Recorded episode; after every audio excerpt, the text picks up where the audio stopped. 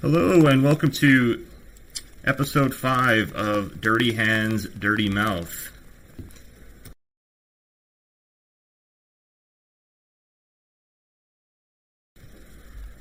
Juicy's your dirty hands, Juicy. and I'm your dirty mouth. That's me, Juicy, Dirty Hands. Sorry, not on the ball tonight. Hi, guys. No worries. I'm Boomer, and uh, I'm just an ass. Tonight we have a bigot in the house. This is El Jefe Nugz, aka My Nugz, aka Nugget. Nugz actually raises livestock. He raises cattle for livestock on his family farm out in Ontario, so we're going to be bugging him today about that and also how he manages to keep a shirt on most of the day because I know that's a mystery that most of you are wondering about. So, I don't usually so starting off, Nugz, uh, the the breed uh, of cattle you raise, you said they're like a, a Maine Anjou or something. Could you just talk about that a little bit? They're uh, a French cow. They come from France. They're in, uh, uh, like a dairy cow and a English.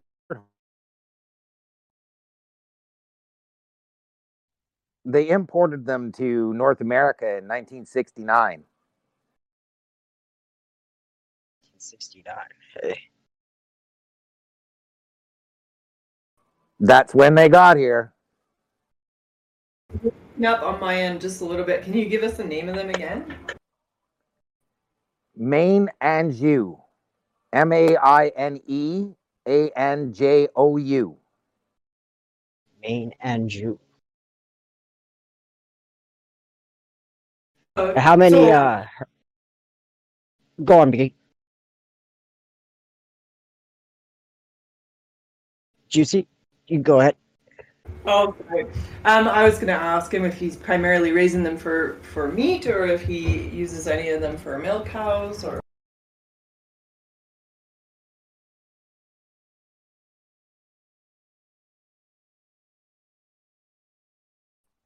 this push to talk thing has given me grief, but we'll work through it. We uh they do actually they were bred for like both milk and and beef, but we just mainly use them for for meat. how many head have you got? We've downsized quite a bit like in the last probably 20 years. We've got only 14 cows now, I think. Do you keep time- them? Oh, At one time ahead. we had 26, I think, cows and then of course every year each one has a calf, so then you know that number doubles.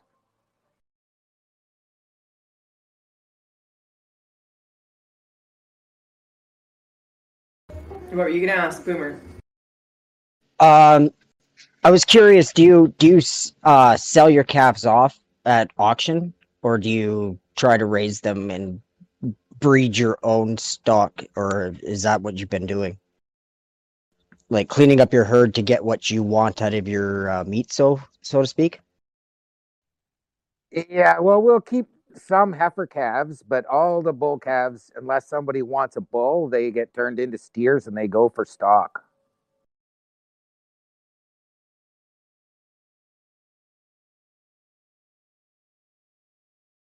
How about uh your your your local community? Do you do you provide for them around you, or do you just strictly do it for your own personal?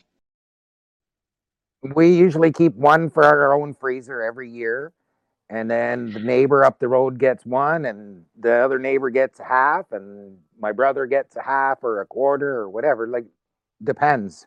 Whoever wants it can get some, as long as there's supply there.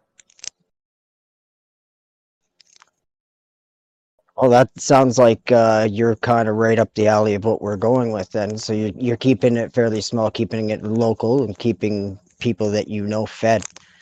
That's that's that's a great step forward for a lot of people if they can start doing that. If there's something that they can do to provide for people around them, I think that we could turn this whole thing around.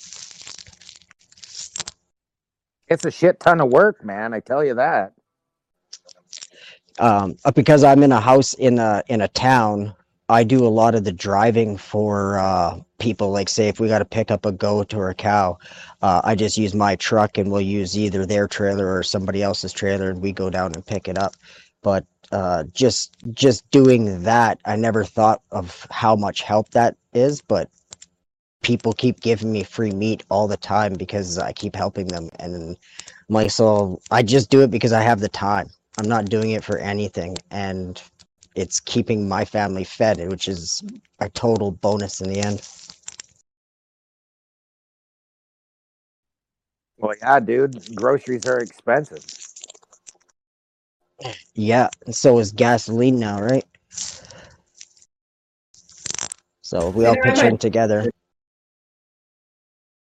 We buy sides beef every year, but I don't know a whole a lot of anything about raising cattle at all, actually.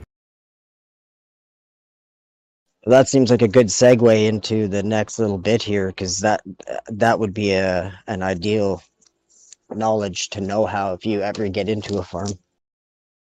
What would you start with? Yeah, see, like my parents have been breeding these cows for well, my whole life pretty much.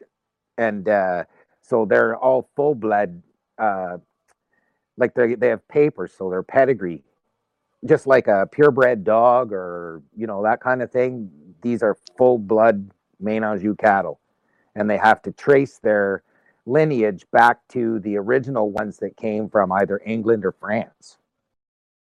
Oh, that's really impressive. Um, I know they do that with goats as well. It's pretty pretty impressive, extensive knowledge that comes with these animals. Sometimes there's like a whole list of people who have them and who who don't have them. Yeah, the the breed actually has an association, the Canadian Anjou Association, and there's breeders like in Saskatchewan, in Ontario, Alberta, and a lot of the there's a lot of them down south in the states.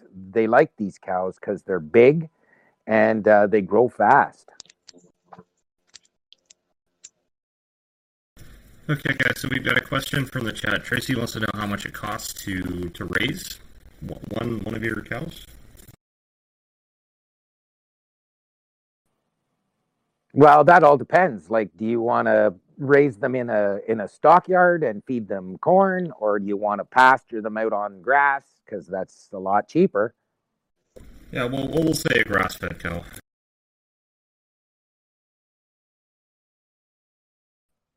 Grass is primarily free when you have your own farm.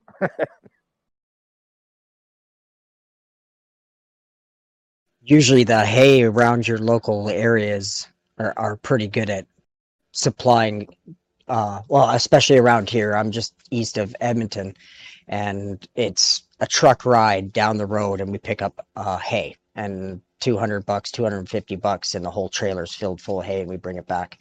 And it, they they eat that fast, and uh, we don't have any cows uh, at this one farm, but the amount that the goats can eat just always surprises me. It really does.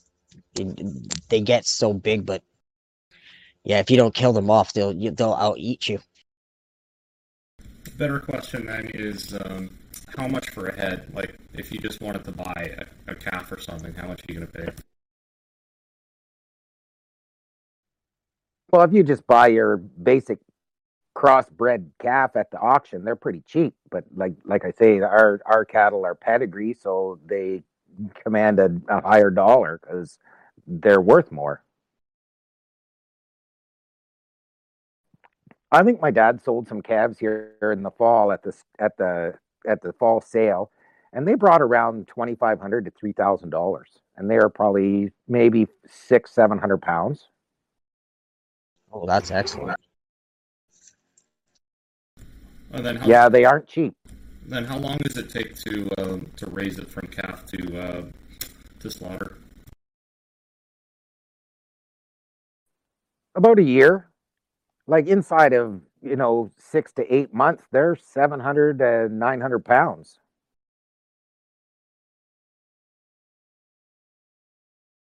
that that brings me to a question about size of farm. With you said four, you have about fourteen cows. How big of a farm do you recommend for, say, said 10, 10 cows? How small of a farm could you get away with? If you want to grow your own crops, like your own hay and that kind of thing, to feed 10 cows, you'd need minimum 50 acres.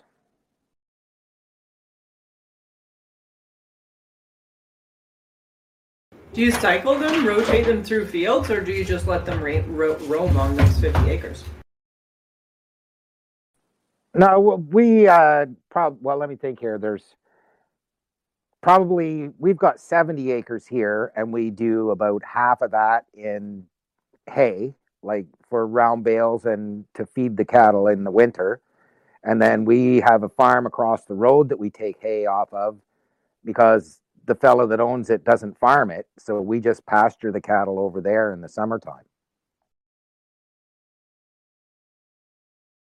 So it's a kind of rotation that they do then. Yep, and we move them. We have the there's a big field out the side here that we put fence across, and we let them graze on one area for a while until the grass gets low, and then we move them to the next. And then once the grass comes back, we move them back over there. But yeah, it's a rotation. So you say you said every year you get new babies because you breed them.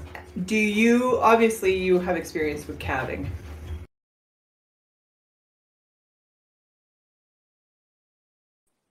Oh yes, which is these cattle they calve easy, so you don't really have to do too much. You just let them do it on their own, unless they get into trouble, and then you have to pull them, and you know it's it's calving.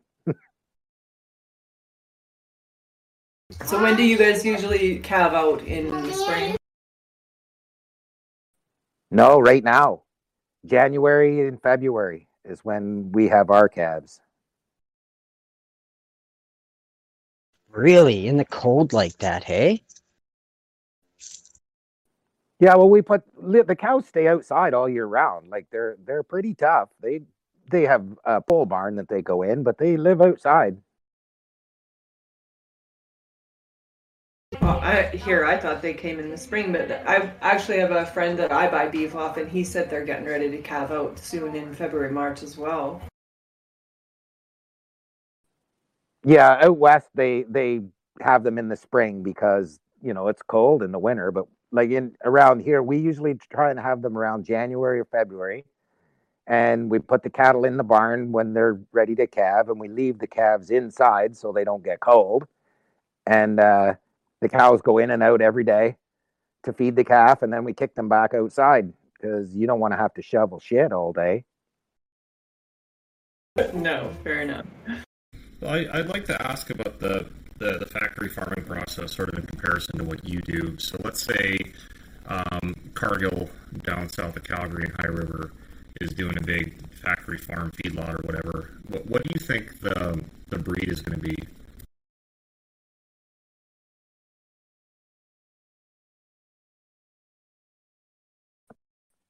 Yeah, well, they have a lot of mains out in Alberta, and uh, what they'll do is they'll cross the the mains with a black Angus cow, because traditionally black Angus are little short, stumpy little things, but when they cross them with the mains, then they get bigger. So they they actually crossbreed them quite a bit. A lot of restaurants like to promote that they use black Angus beef. I know nothing about it. What, what exactly makes it special or even marketable? Nothing. Just No, it that- sounds that- cool. Yeah, the black Angus, actually, the breed, it uh, it'll grow a lot of fat on it, so you get a nice marbling in your meat if they if they've been grain fed or corn fed. Okay, that makes sense then.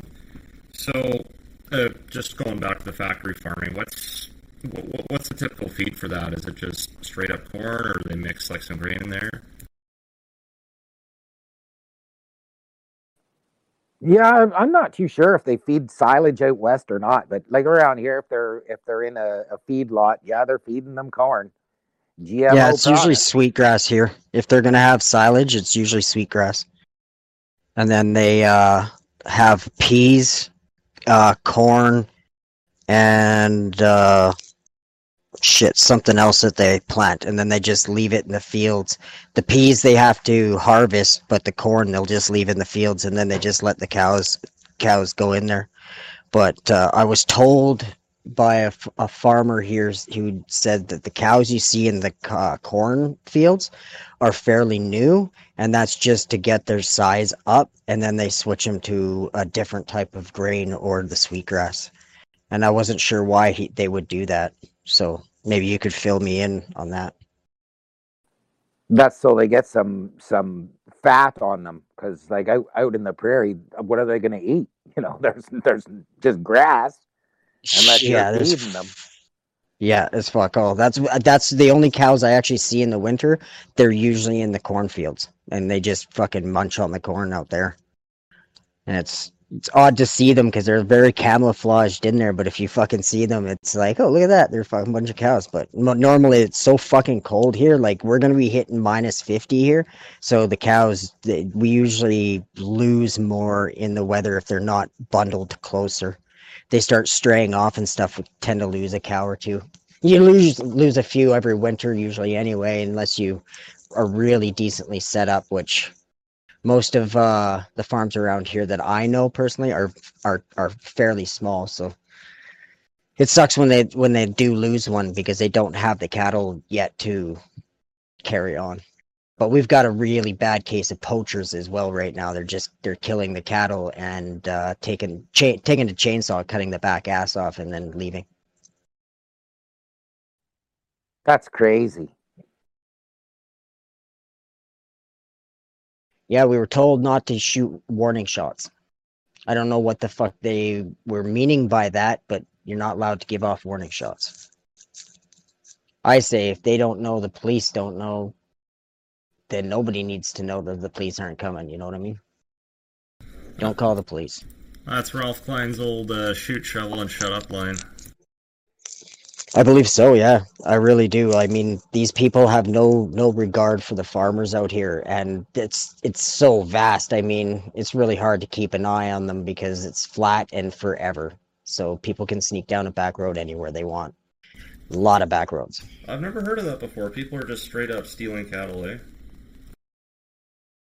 Yeah, but only half of them. They're leaving the other half to rot. Um, actually, the the picture that I sent you, where the kids are feeding those two calves, one of the mothers was the one of the calves that got um, uh, one of the cows that got taken. So they got a pretty cheap deal on these two calves, and they're gonna get their hand at it. They got they just got their farm up and going, and it used to be a dairy farm, and so there's a lot of places for them to roam and all the shit is still there. So it's a fucking nightmare of a cleanup. But when they're done, I think that they actually might be able to start sustaining for themselves. And it makes me like fucking overjoyed. I get so happy to hear that somebody's doing so well that they might actually be able to come off the grid completely. But who so, knows? So, so somebody just sawed off like the behind of, of a cow. They at least shoot it first. Uh, to be honest with you, I have no idea how they're killing a cow, but I do know that they're using a chainsaw. There, it- there's witness marks on the bone and stuff. There's been an investigation, and that that's what they led to believe was a fucking chainsaw. So Like- yeah, they're they're sawing the hind straight off the cow because they want steaks. Yeah. In my I mean, mind, it it doesn't play out because I see all the meat and everything chewing up inside the chainsaw. So I have a really hard suspi- suspicious about that. I'm very suspicious about that. But I mean, desperate people do desperate things, and when you're this far out, it's not hard to hide. Like you can fucking park and walk fucking 10 minutes and you'll look like you're in the exact same spot you left like hard to tell who's who when you're out there especially in the fog like if you're driving in the fog and you don't know where you are you could be gone for fucking hours and if you don't yeah thank god for gps sometimes because it's fucking it's nerve-wracking can't see the fucking signs in front of you and shit Well, the hind is more I would- the hind is more expensive, and there's much less processing involved. Like you're just doing steaks and roasts.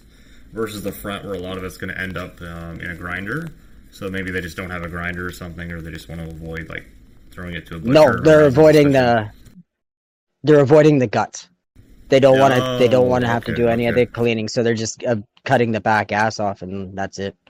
Some cases they were cutting the the front legs off, but I think that that was taking too much time, so they just uh, resort to the back end. Well, I hope But you- again, I hope you guys are enjoying Desperate. an extra dirty edition of Dirty Hands, Dirty Mouth. Uh, sometimes you don't know where it's going to go, but that's why we do it. yeah, sorry about that. no, it's it's good, man. I I like the stories. I, not to be crass, but I would assume that uh, a person would have to kill a cow before they chainsaw it. I don't think cows are going to stand still if you try to chainsaw one in half. No, but it's not hard to pick up the the bolt. It's like a fucking CO2 cartridge that you can yeah, if you know where to get one, you go buy one. You can just walk up to a cow and put it to its head and knock it out. Done. Oh, And the they'll be stun gun. sleeping? Yeah, I got you. Yeah, Yeah, and, but and how if they're are you going to sleeping, walk up to a cow? You aren't going to just walk up to any random cow and bolt them in the head. You're No, gonna shoot no, that eh, prick eh, with a rifle. they I think they use the same tactic because it's at night. I think they use the same tactic as we do with cow tipping. They just fuck. And the other thing is, uh, the snow, like you like you say, that actually does wake them up. So when it's snowing on the ground, it seems that it's good. When the snow disappears, that's when they come out. So you can't trace the who where they come from. It's really kind of hard to fucking tell. But yeah, that's uh, my my belief is that they're putting a bolt to its head when it's sleeping. But I mean, again, how how do you do something like that? well, I I don't know. I, you can walk around our cattle because they're pretty quiet. But any other, I've been in in other places where their cattle aren't quiet, and you would. Oh, we lost you. No, I he's say here, you wouldn't here. get close to that cow. It'd be gone. We we've got a question from a chat for Nugz. What is your view on Speckle Park? And that's from Glitcherful there. Never heard of it. What is it? I don't know what you mean. I think it's Says a type- it's a a breed. breed from central Saskatchewan. No, I've never heard of it. My dad probably has. He's the cow guy.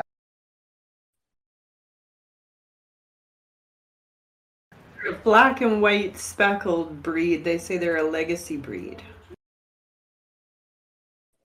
Hmm. News to me, but I'll believe you that it exists. Oh, there's so many fucking cows. I I that's a rabbit hole, man. I didn't realize it. And this the only right way I figured out how many cows there was was the Corb Lund, Lund song. Corb Lund song. There's cows. And there's like yeah, he goes on a list and he sings the whole list. It's just like, oh well, I don't know a fucking thing. I don't know a thing about cows. I, I've seen some. I, Yeah. I've seen some. Uh, I've seen some speckled cattle on on my drives out to the farms north of the city. So they do exist for sure. Oh yeah, like some of the, some of the heritage breeds. There's I don't know maybe twenty or so, but yeah, they're just like dogs, man. There's all kinds of different cows.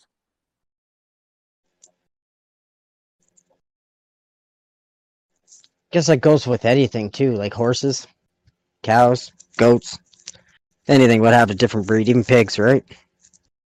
Hey, Chef, do we have pictures of uh, Nug's Maine Anjou cows? Yeah, I can put those up right away. Yeah, I sent some pictures there last week to you. Those calves now that I sent the pictures of don't look anything like that. Like they grow so fast. It's just incredible. So here's the here's the one calf. Oh God, I'd have a hard time raising cattle.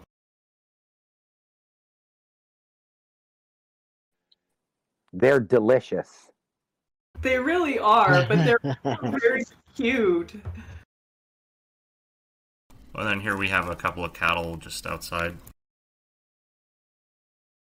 I think that's why farmers do it young, right? They they start kids young, get doing all that stuff. Like I, I I don't know how old I was when I had to hold on to the legs when they were putting the band around the nuts. And I'm like, I thought I totally thought we were cutting the nuts off, and I thought, well, that's fucking savage. And then they bring out this tool, put it over the nuts, and I was like, oh fuck. Yeah, we pinch our calves with uh, like a big pair of pinchers. We don't band them and we don't cut them because if you cut the calf, then he's susceptible to infection and it, it brings them like it slows their growth down because they have to heal up, right? Ah, ah. How do the pi- the pinchers work? If, They're if you're not they're they're like um they look like like a big pair of bolt cutters actually and they just they just pinch the cord between the nut and the body and they pinch they sever the cord but they don't break the skin fuck, that's cool. I didn't even know there was another way of doing it. See, I love this fucking shit. Like, cause Yeah. I I don't I I don't like uh injuring for non purposes. It just doesn't make any sense to me to fuck with your animals for no other reason besides keeping your population down. Um when I when I was a young kid growing up on a cattle farm, we had 816 acres on a mountain range in Falkland, and that was probably the best time of my fucking life. Um, the only real hazard, and I hated it, was getting up at four o'clock every morning. Every morning, doesn't matter. It's like the farm never stops. So there, you got to go do your chores before you even go fucking do schooling or anything else. So it's, I loved it though. It was, if it wasn't for that, I don't think I would have gone to other places and done as much as I do because I, I just kind of fell in love with that lifestyle. But things don't always work out the way we want them to in life, and we have to sacrifice certain things, and we end up where we are. Yeah Now well, look I, at us I left the i left the farm when i was like in my early 20s and never came back until just last year. Circumstances brought me back here because now my folks are getting older and they're having troubles keeping up with the the workload. So here i am back farming. It, it might just be that everything going on might benefit. Like if if we when when we win this whole bullshit scenario, there will be so many people that are learning this stuff because they're so fucking fearful of dying that it might just change the way people can think. And I've been thinking a lot about that because it's growing. Everywhere I look, people are asking me questions because I talk about this kind of stuff all the time. And they're mostly city guys that just want to get the fuck out. They just they're done. They don't they don't care.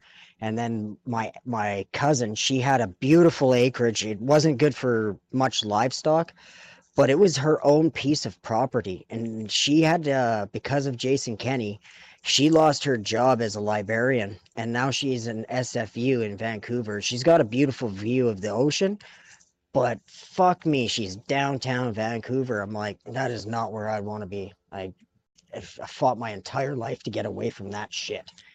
I lived in so many cities. I just I hate them. I fucking hate living in the city. I think they're they're a cancer to this fucking world.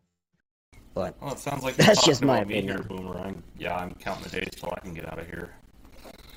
hey, to you're coming out tomorrow, aren't you? Well, uh, I ca- I can't So- confirm or deny that, but I, I I would like to get out of the city more, so I'll leave it at that. Um, Nugz, I don't know for sure if you actually raise them or not, but could you maybe explain the the process of raising veal? Yeah, well, veal calves are are mainly from dairy farms. So a veal calf, when you go by a dairy farm and you see all those little igloos with the little calves inside, those are veal calves. I never knew that. That's what the, those are. Those are veal calves. Yep. They take they breed the cow. The cow has a calf, and then they take the calf away immediately. So the cow produces milk. And they milk the cow, and the calf is a byproduct. So they just keep the calf in a little Mike, your Mike. the calf doesn't move. He lives in that little doghouse, and they feed him milk uh, supplement, like a replacer. Until he's uh, Ah, you know until he's awesome. just a little little bit bigger, and then they sell him off for veal.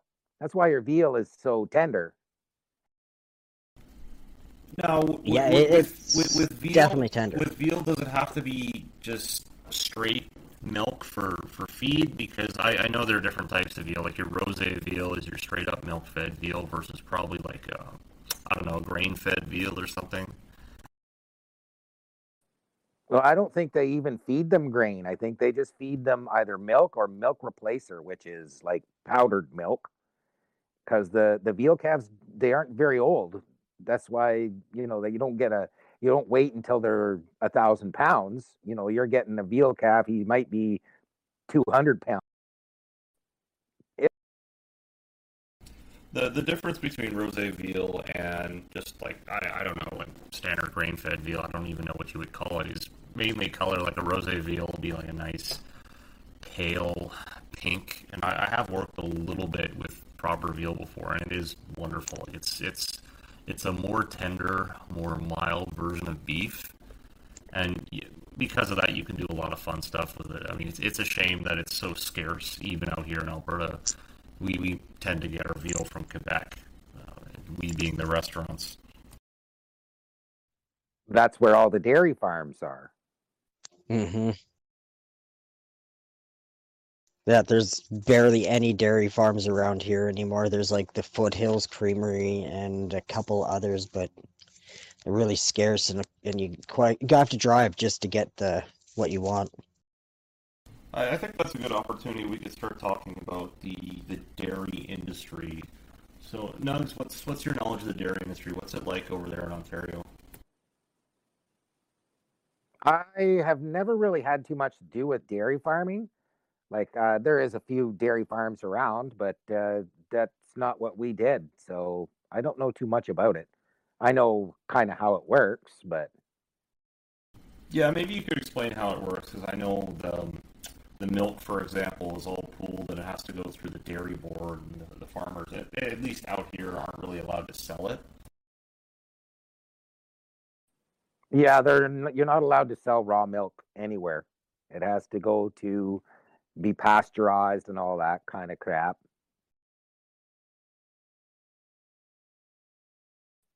Raw milk is apparently really good for you. Lots of people go to the dairy farm and quietly buy it for themselves. It, it's a shame that raw milk is sort of banned here in Canada because the Europeans, of course, know much more about food than we do. And the French, for example, make a ton of cheese with raw milk because you need it for the proper bacterial cultures to develop flavor. So, like, pretty much all their high end cheeses use raw milk, which is really how it should be. But, of course, we have a terrible cheese industry here in Canada. Surprise, surprise, because we don't use raw milk.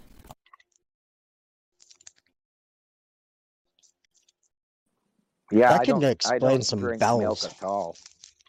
Milk is bad. I don't drink that shit. That's for baby cows. That's what I think too. That I feel the same way.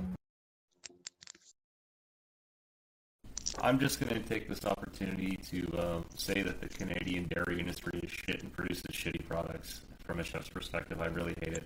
And it's all because of the stupid dairy board. Well, yeah, didn't uh, Scheer and the conservatives there give the dairy farmers a whole bunch of money or something? I don't know. I didn't really follow that, but didn't he bail a bunch of them out? Well, Yeah, it's, probably as, to keep as their far mouth as I shut. know, it's kind of like a glorified welfare program just to keep the, the farmers going in case they have a shitty season or something. It's yeah, I mean it, it's it's it's a socialist system, right? Price controls and all that fun stuff that limits the supply and really tightly regulates the product. So butter, for example, in Canada is just hot garbage because it's regulated to have a lower fat percentage than a proper high-end European butter, which means it has more water. It's tougher to work with for pastry. It's got less flavor. It's got a paler color.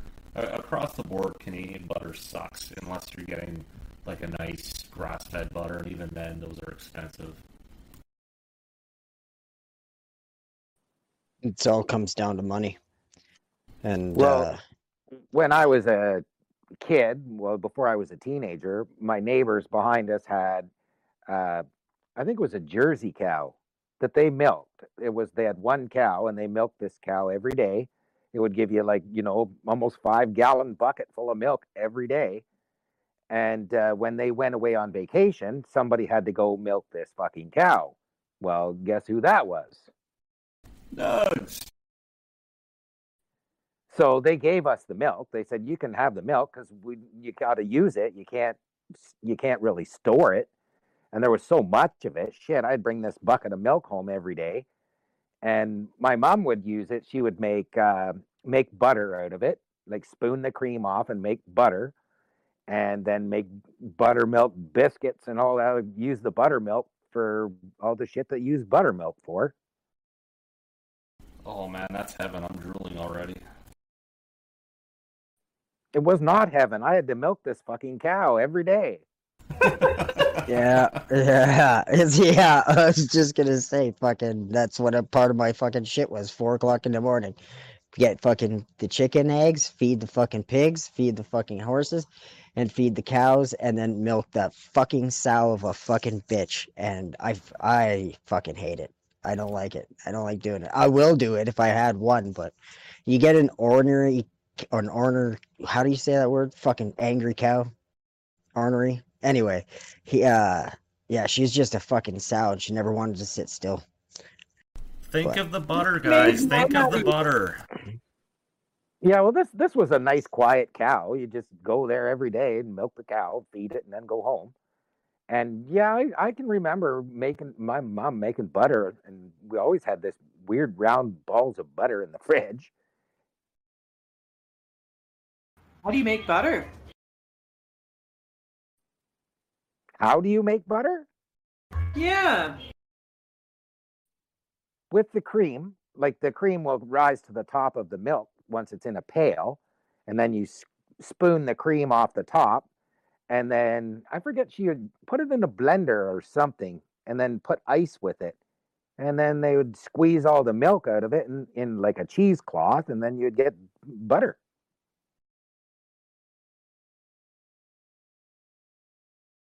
What I remember is the color.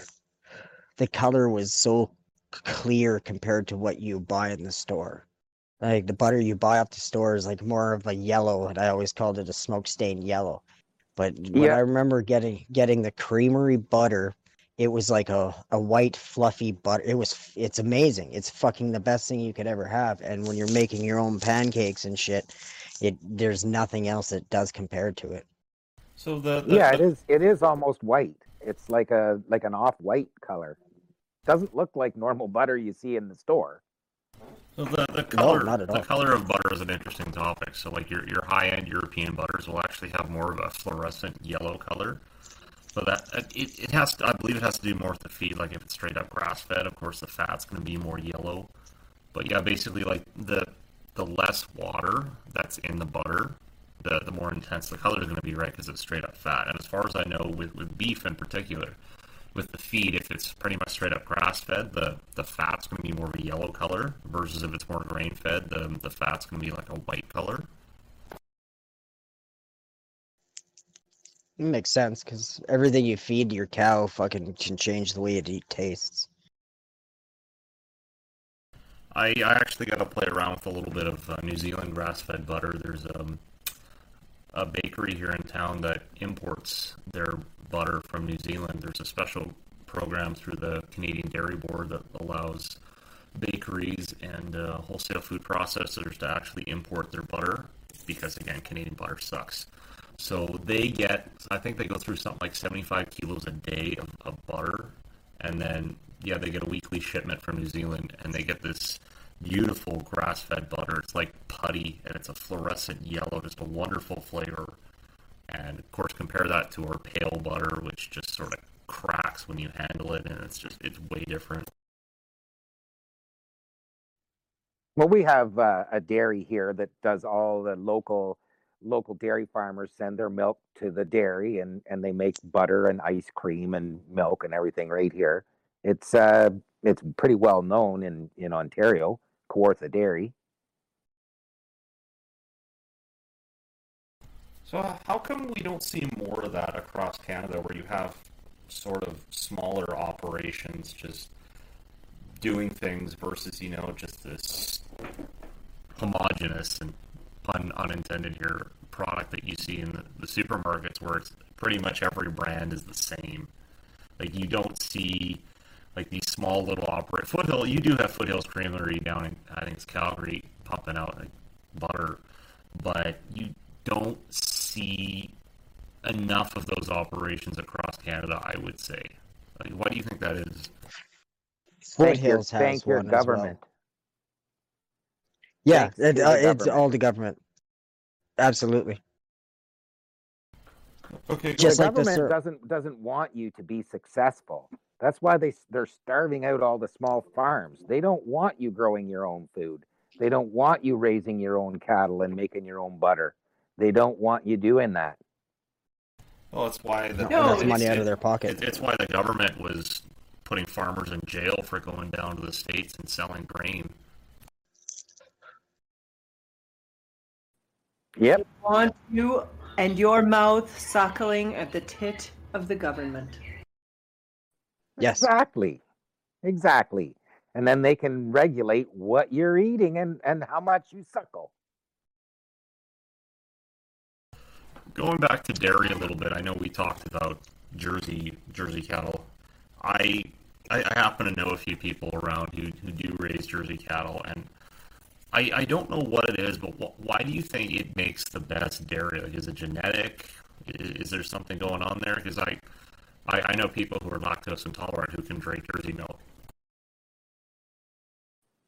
Yeah, they are different. Uh, I don't know if the cow that the neighbor had, because it was, eh, you know, we're talking 40 years ago, if it was a Guernsey or a Jersey. They're both the same kind of color. They're like a tan color. I can't remember which one was which one it was. Well, Guernsey and Jersey are both little islands in the English Channel between uh, between the UK and France. Like they're right beside each other. Uh, I, I don't know if that helps at all, but figured I'd mention that. Yeah, because they're two di- two different breeds of. There, there's an operation down in, in central Alberta that does organic Jersey milk. They're actually a goat farm. They sell goat's milk as well, but they have somebody who raises Jersey cattle for them. And their products are carried by some of the higher end stores here in town. And I, I've had their Jersey milk. It, it's about seven seven fifty for about two liters of like proper proper whole non homogenized Jersey milk but it is heaven. It tastes so clean. It tastes so clear. I've never had anything like it, and it brings me to a rage sometimes to think about how it's not even available in most stores and how expensive it is compared to the shit that we get to we get to buy. Oh yeah, I, d- Well, I this don't way they drink can add- milk like uh, out of a carton or out of a bag. We have bags of milk here in, in Ontario, and I, I can't drink that shit.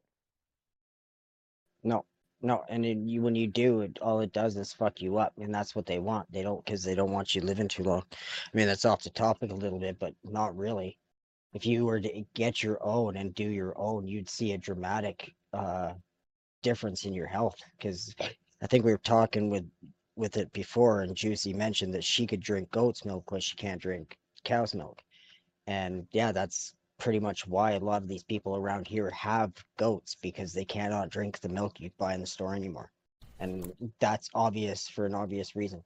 Again, cow's milk is made for the fucking baby of the cow, and even cats are supposed to not drink milk after a while. So it it only goes to show that we should be getting off certain types of dairy anyway. Well, there's Especially there's a massive massive goat milk milking operation right here in this area, and they have a, a goat cheese factory in town that where a lot of it goes. And I forget how many goats they got over there, like like thousands of them. It's huge. It's uh, like probably the biggest goat operation in Ontario. That's a lot of fucking goats. Yeah, it's massive. And when they first built the facility, uh, they did a tour. I never went on it. I was busy working, but uh, I guess it's pretty impressive this goat milking operation. And then as soon as they were done with the public tour, you're not allowed even on the property, not anywhere near the place. What? That's crazy. Yep, you cannot like get fucking- anywhere near the place because it's Fucking of, of- Willy Wonka Dairy Factory. yeah, it's because of the health uh, issues, right? Or the health department. They said, nope, you've already seen what goes on in here, so now you're not welcome in. That's fucking pretty insane. It should be mentioned as well that um, goats and sheep produce better milk for cheeses. The the better cheeses, like a like a Roquefort or something, come from from goats and from sheep because they have more of a tang to them versus like the more neutral flavor of cow's milk. Yeah, I'm not a fan. I don't much care for goat's milk or goat's cheese. It's it's got a pong to it, and I don't like it. Goat, goat yeah. cheese is nice. You see it in a lot of restaurants. Um, yeah, goat goat's milk. However, it tastes like goat meat, and yeah, it's got a serious tang to it. But as far as I know, yeah, like it's the, there's something about the, the the enzymes in there or something. But people who are lactose intolerant can 100% have goat's milk. Well, I know the goat cheese that come from the factory. It's expensive as shit, and they sell it in stores around here as like a like a gourmet goat cheese. And I had friends that that worked at the factory, so they would get as much goat cheese as you could stuff into yourself, and so I'd get the shit all the time. I used to give it to my dog because I don't like it. Fucking, I just see the dog going, no, no, just walking away. I wouldn't give her Yeah. very much, but she liked it. 'cause I don't I don't have a taste for it at all. Yuck. Eat a lot of goat's cheese because it's the the only cheese I can have.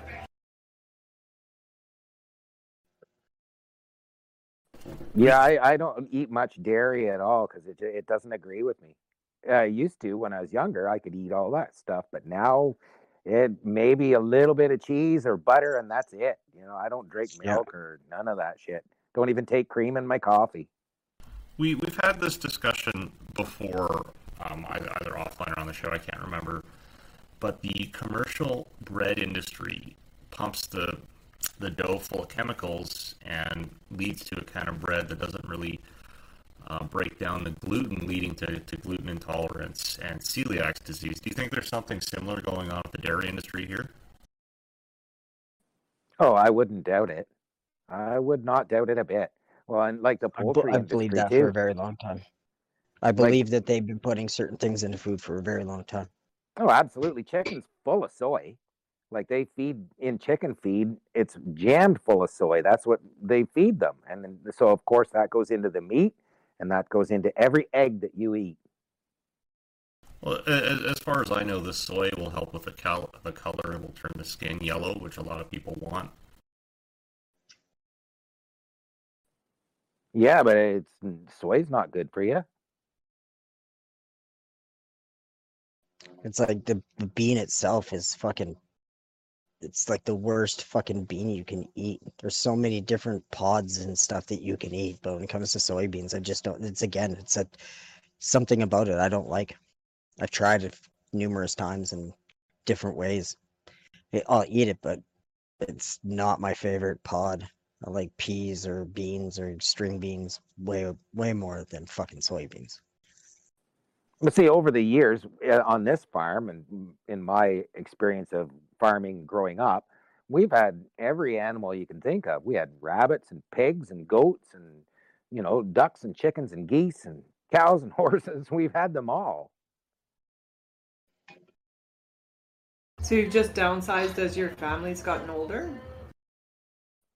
Yeah, it's it's a lot of work, right, to look after all that livestock. So now they just have, I think, well, at one point they had 26 horses. Now they got four.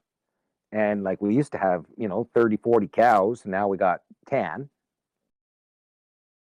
I don't know if you listened to the episode with our, our, our previous guest, Casper the medic, but he's he's over in the Ottawa Valley and he um, he raises goats, he raises chickens, turkeys, guinea fowl. Um, he also grows a bunch of vegetables. He harvests honey. I, I'm sure you're looking at it like, how the hell is this guy pulling this off?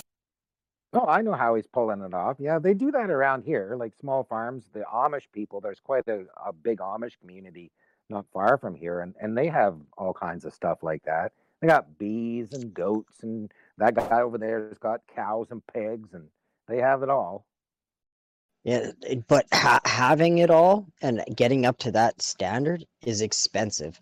And while you're trying to do all of that work, because let's face it, all of it is work. And if you don't want to put the work into it, don't start because you're gonna if you're if you're not a worker, farming is not for you.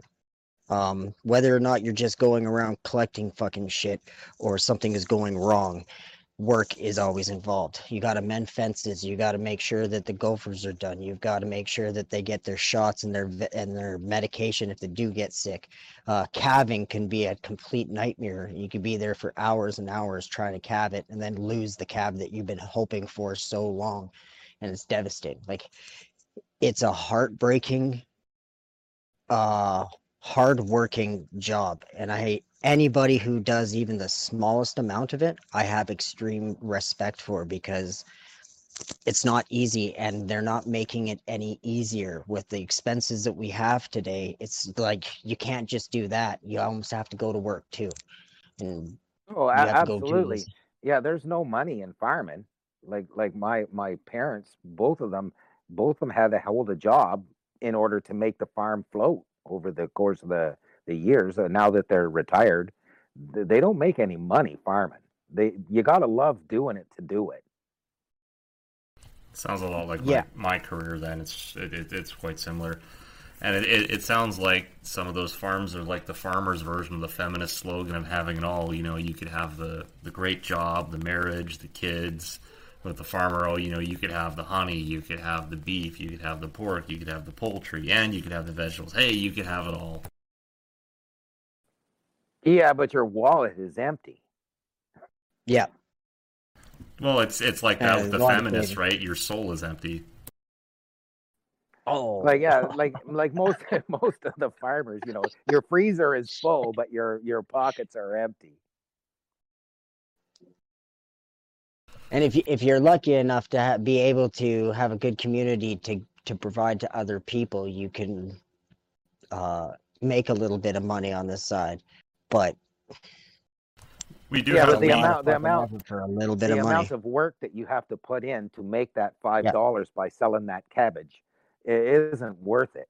it it's just not.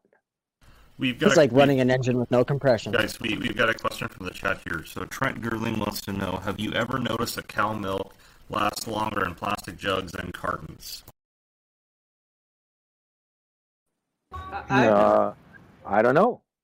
I never really paid much attention to that. I've noticed that just because I, I, with the kids, we will usually typically go through a four liter jug of milk because they all drink milk and eat cereal, and that four liter jug will last longer than I would think the two liter cartons do. I, I think he's got a point now that I actually think about it. So my, my opinion on this one is you're going to have more air exposure coming from the carton. Uh, first, because you kind of got that like that little crack, even when you, you, you close the carton, that's going to be um, seeping air out and allowing air in, and also the paper product is going to be more porous than a plastic. So that's that's probably what's happening because air air exposure is what causes spoilage in dairy and ma- many other things, and that's that's probably what's doing it. Yep, makes sense.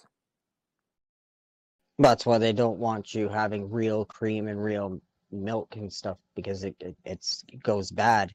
Everything that's been around it gets like infected. If you have spoiled milk next to uh, vegetables, it will rot the vegetables like because it grows. It's a fucking organism. It's amazing what spoiled what spoiled food can do to other spoiled food.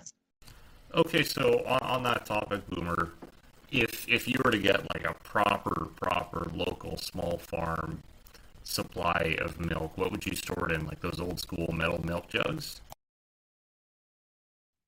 Glass, Glass, glass jars. jars. Yeah, glass jars. Okay, so you've got the glass jar of milk. How long is that going to last? What's the shelf life in the refrigerator? maybe a week. Yeah. Yeah, usually doesn't last you long enough to worry about it when I was because we only had the one cow for milking, and that did the whole farm and then some because we always ended up throwing some of the milk out. But weren't weren't big on dairy on the farm. It wasn't a thing. Like if you bought cheese, it was kind of like, ooh, we're going to buy cheese. And nowadays, when you go buy cheese, it comes in a plastic wrapper. You unlike undo the plastic wrapper, that fucking cheese turns into plastic. So I mean, So just like yeah, But I usually, was usually extra, extra, any extra milk or like extra cream or like that, they'd feed it to pigs. so Yeah, just yeah, that's right. just like every other aspect of the food industry, it's been modified to extend its shelf life, which in retrospect seems to have, you know, um, harmful effects to our health. Absolutely, it's jam full of preservatives. So now uh, you are what you eat. So you're jammed full of preservatives. I don't know if they were doing it for money or for sustainability, or maybe both. Both. Both. Yeah. That's the that's the more deadly of the choices either way. It's just a natural instinct, right? You're going to want to keep that shelf life up. Even like in a in a restaurant kitchen, if you've got something with a longer shelf life, that's going to be better because spoilage, of course, is going to cost you a lot of money. We have good technology in our day and age that helps with spoilage and stuff like that. We have um like your your accessory on your food saver can attach to certain lids and suck the pressure out that way. Um my cousin wanted to do an experiment with a piece of cake because it was a, a a real cake made with real ingredients and he put it in a food saver and he's had it in his uh, freezer for years. He's not going to eat it but it's been sitting in his freezer for years and every time you take he take it out and look at it it's fine. And then the other one was in his fridge but his wife made him throw it out and uh, so he left it out on the counter and it just sat there for fucking ever and it never got moldy it never got nothing i was like that's that's all right and then he decided to throw it out because his wife was starting to get annoyed So, Have uh, you guys ever ever heard of uh, Smart Bread? Like from Wonder Bread or whatever it is. It's called Smart Bread. i heard something in the news like a while ago there was some going on with that what the hell is that shit isn't that Uh, the stuff that's pumped full of vitamins and shit? It's pumped full of something. It's pretty big around here. Uh, Not so much anymore, but a few years ago, you used to see it all. Oh, lost your mic It had a little superhero bread slice guy with a cape on him. He was like the mascot Smart Bread guy. So it was. It yeah was commercials Yeah, and it was all uh, like it was the big thing. Everybody had to have this fucking smart bread. So my girlfriend at the time was buying this stuff, and she left a loaf, about half a loaf of this bread on the counter, and then it got pushed aside, and we started new bread, and so this bread was sitting there for like a week or two, and I said, "Holy fuck! Look at that bread! It looks as fresh as the day that you opened the bag." So I did a little experiment with it, set it up on top of the fridge six months later, that bread had no mold on it. It looked like it the day that you opened it. I've got some That's friends who are fucking it up. bakers, and they tell me yeah, a lot of the commercial bread is pumped full of mold inhibitors.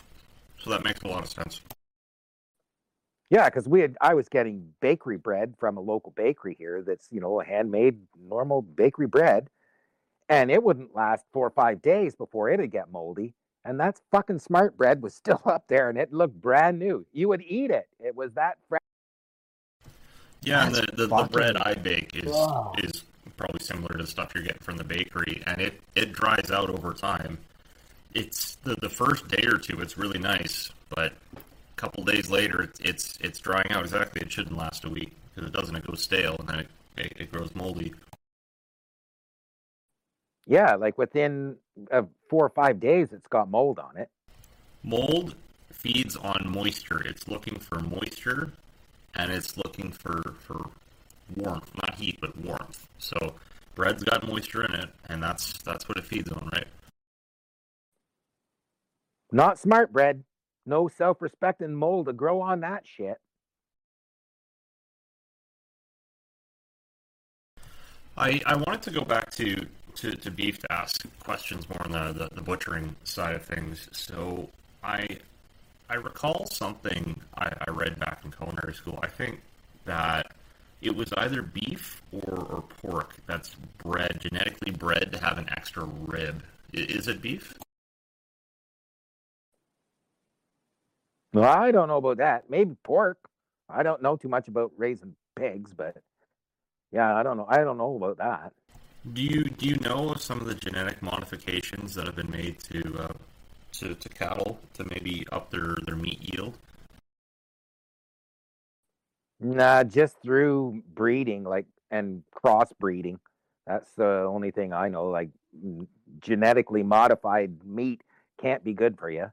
So the the analog here is the it's, it's a species of chicken or a breed of chicken, excuse me, called the the Cornish cross, and it's basically like one of your your Instagram models. Like, like it's got gigantic breasts, but they're almost fake breasts, and then the poor chicken just collapses under its own weight and breaks its feet if it's older than think twelve weeks.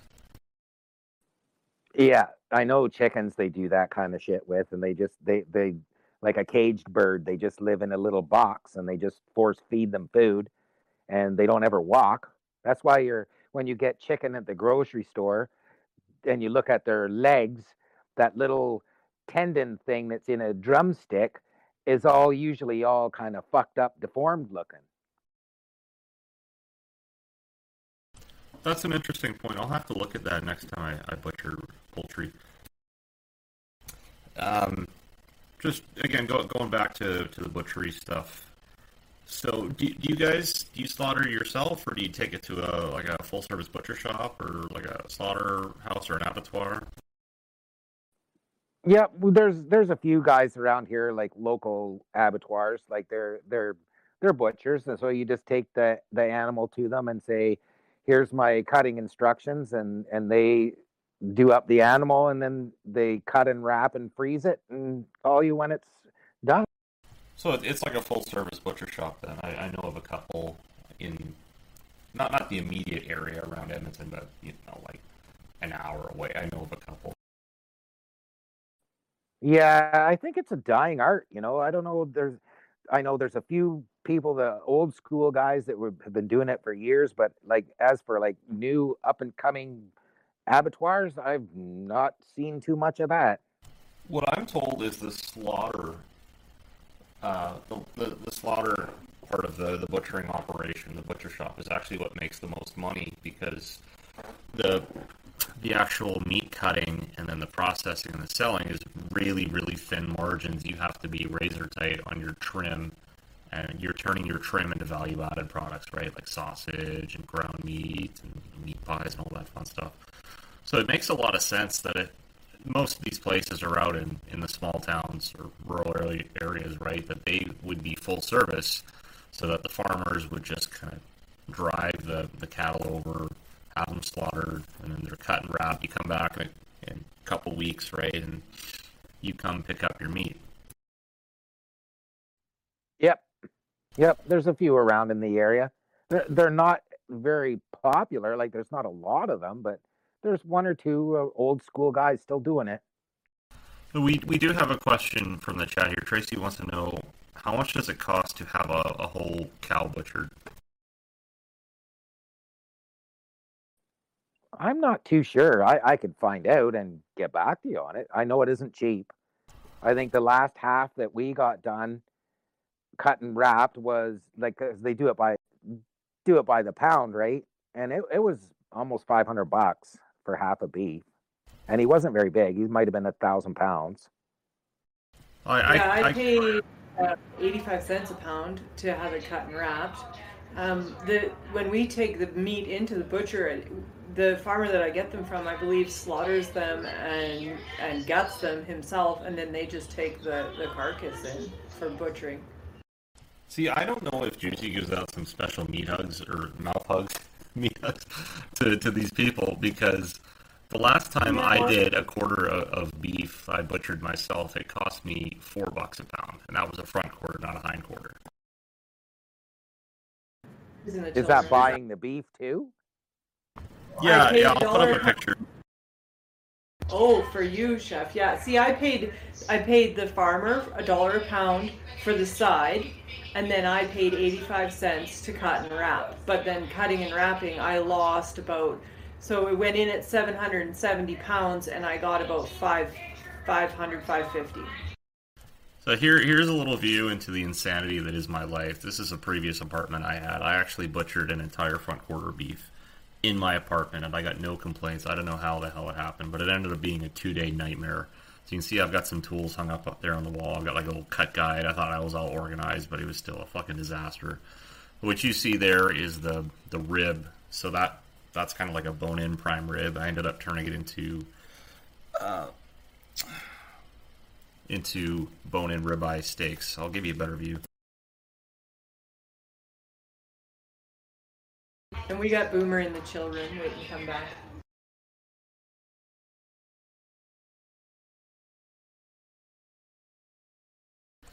You can see a better view there. I was fortunate enough I had my, my meat freezer set up right next to me, so I was popping stuff in and out of there. But yeah, guys, don't don't try to do large butchery projects in your apartment. It's a very stupid idea. Fuck no. Wow, that's a way to come back into that. I I remember when when I was a kid once they butchered a cow here in the yard, and uh, it, it was a fucking mess. So I, I had the butcher shop actually cut the quarter up into a bunch of pieces so I could fit it in my car and then break it down. And you can see my, my crude little setup here. Yeah, feel free to, to, to laugh at me because it was a really stupid idea. I ended up sending a bunch of pictures to some friends and some chef friends, and they all said, "Man, you look you, you look like a serial killer." Your neighbors must have been wondering what in the fuck is this guy doing with all those bags of Well, see, s some of those nights I was up till two in the morning just wrapping meat, and not a single soul complained. There, there must not have been anybody nearby. Fucking blood oozing out behind the door and out the windowsill. Nobody dare complain, Jeff. Nobody dare complain. no one would want to complain at that point. Yeah, I've I've seen a few cows butchered in the yard and you know hung up in the driving shed, and it, it that's it's a fucking mess. Well, let, let's let's differentiate here. I didn't slaughter the poor thing. Somebody else slaughtered the cow. The butcher shop took it in, and I bought a front quarter. And the butcher shop cut up the front quarter into four pieces or so. I bought those pieces, took them home, and then I broke those down, cut and wrap. I didn't kill anything. To be fair, I just came back in when you said you were butchering a small device inside your uh, apartment. And to me, that means you're doing the whole roundup inside your apartment. So the imagery I got of you, this this really tall guy fucking with this animal inside of his little apartment, like yeah, he's got fucking five stomachs laying out on the floor, fucking intestines everywhere. right? It's just fucking po- everything's polyed everywhere. I have my own. I have my own little shit test when I talk to girls. I say, "Yeah, I, I butcher my own meat. I have a meat cleaver and two bone saws, and it scares off the vegans, so it works pretty well." Yeah, great big grinder tied on the end of the counter. I ha- That's a good I way have of an- I filtering have an them out. old meat grinder from Czechoslovakia it, with the with the C clamp on it, but the problem is like these countertops in these apartments are so shitty that like, it just doesn't work. So I have to either take one of my tables and screw it on there, or better yet, I just get a butcher to do it for me. Yeah, my granny used to have one of those crank and meat grinder things. They're a lot of fun, but you really have to know what you're doing, and sanitation is a serious issue. You have to put everything on ice. Your your grinder parts have to come from the freezer. Your meat has to be half frozen when you put it in, and then you've got to get your ratios right with the meat and the fat.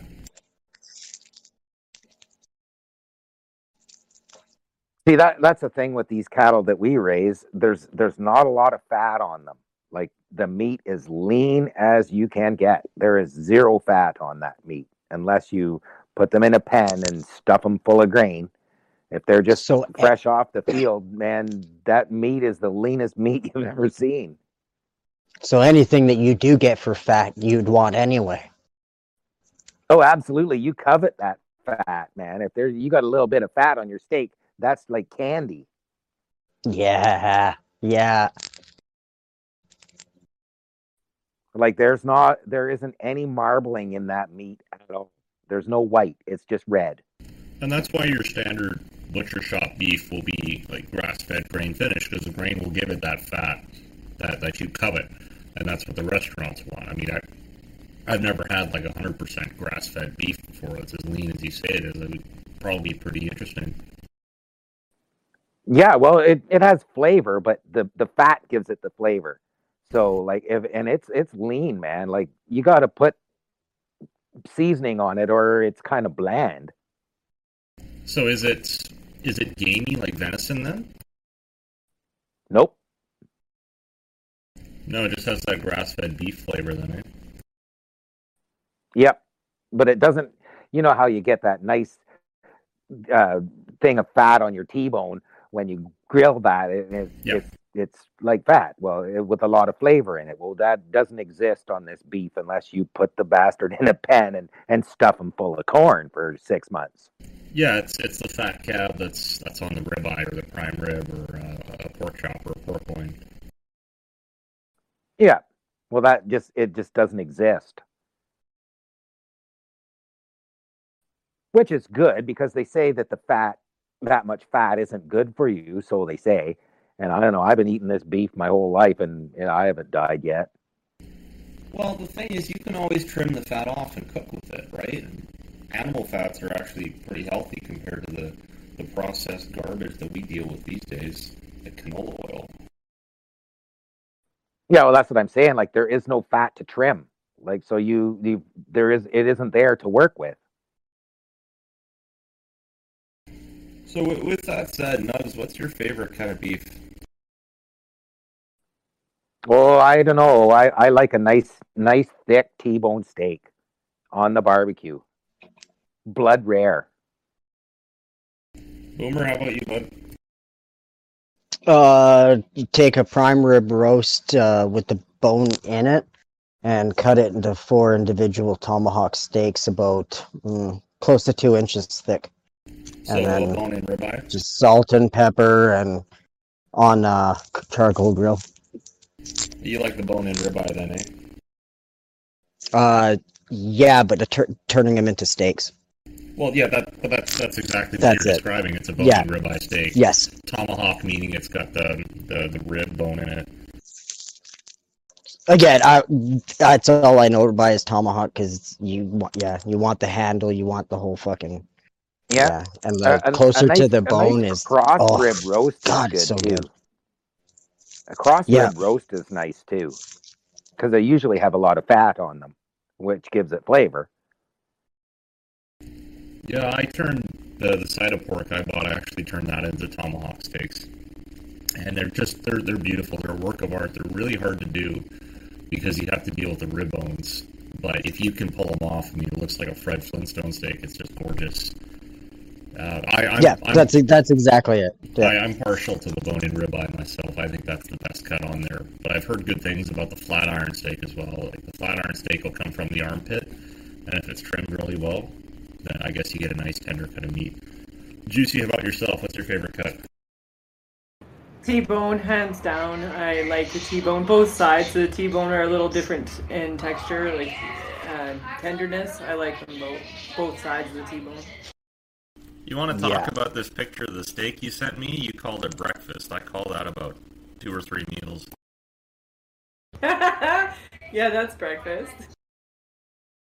Now that's that's you and your flock, right? It's not just you.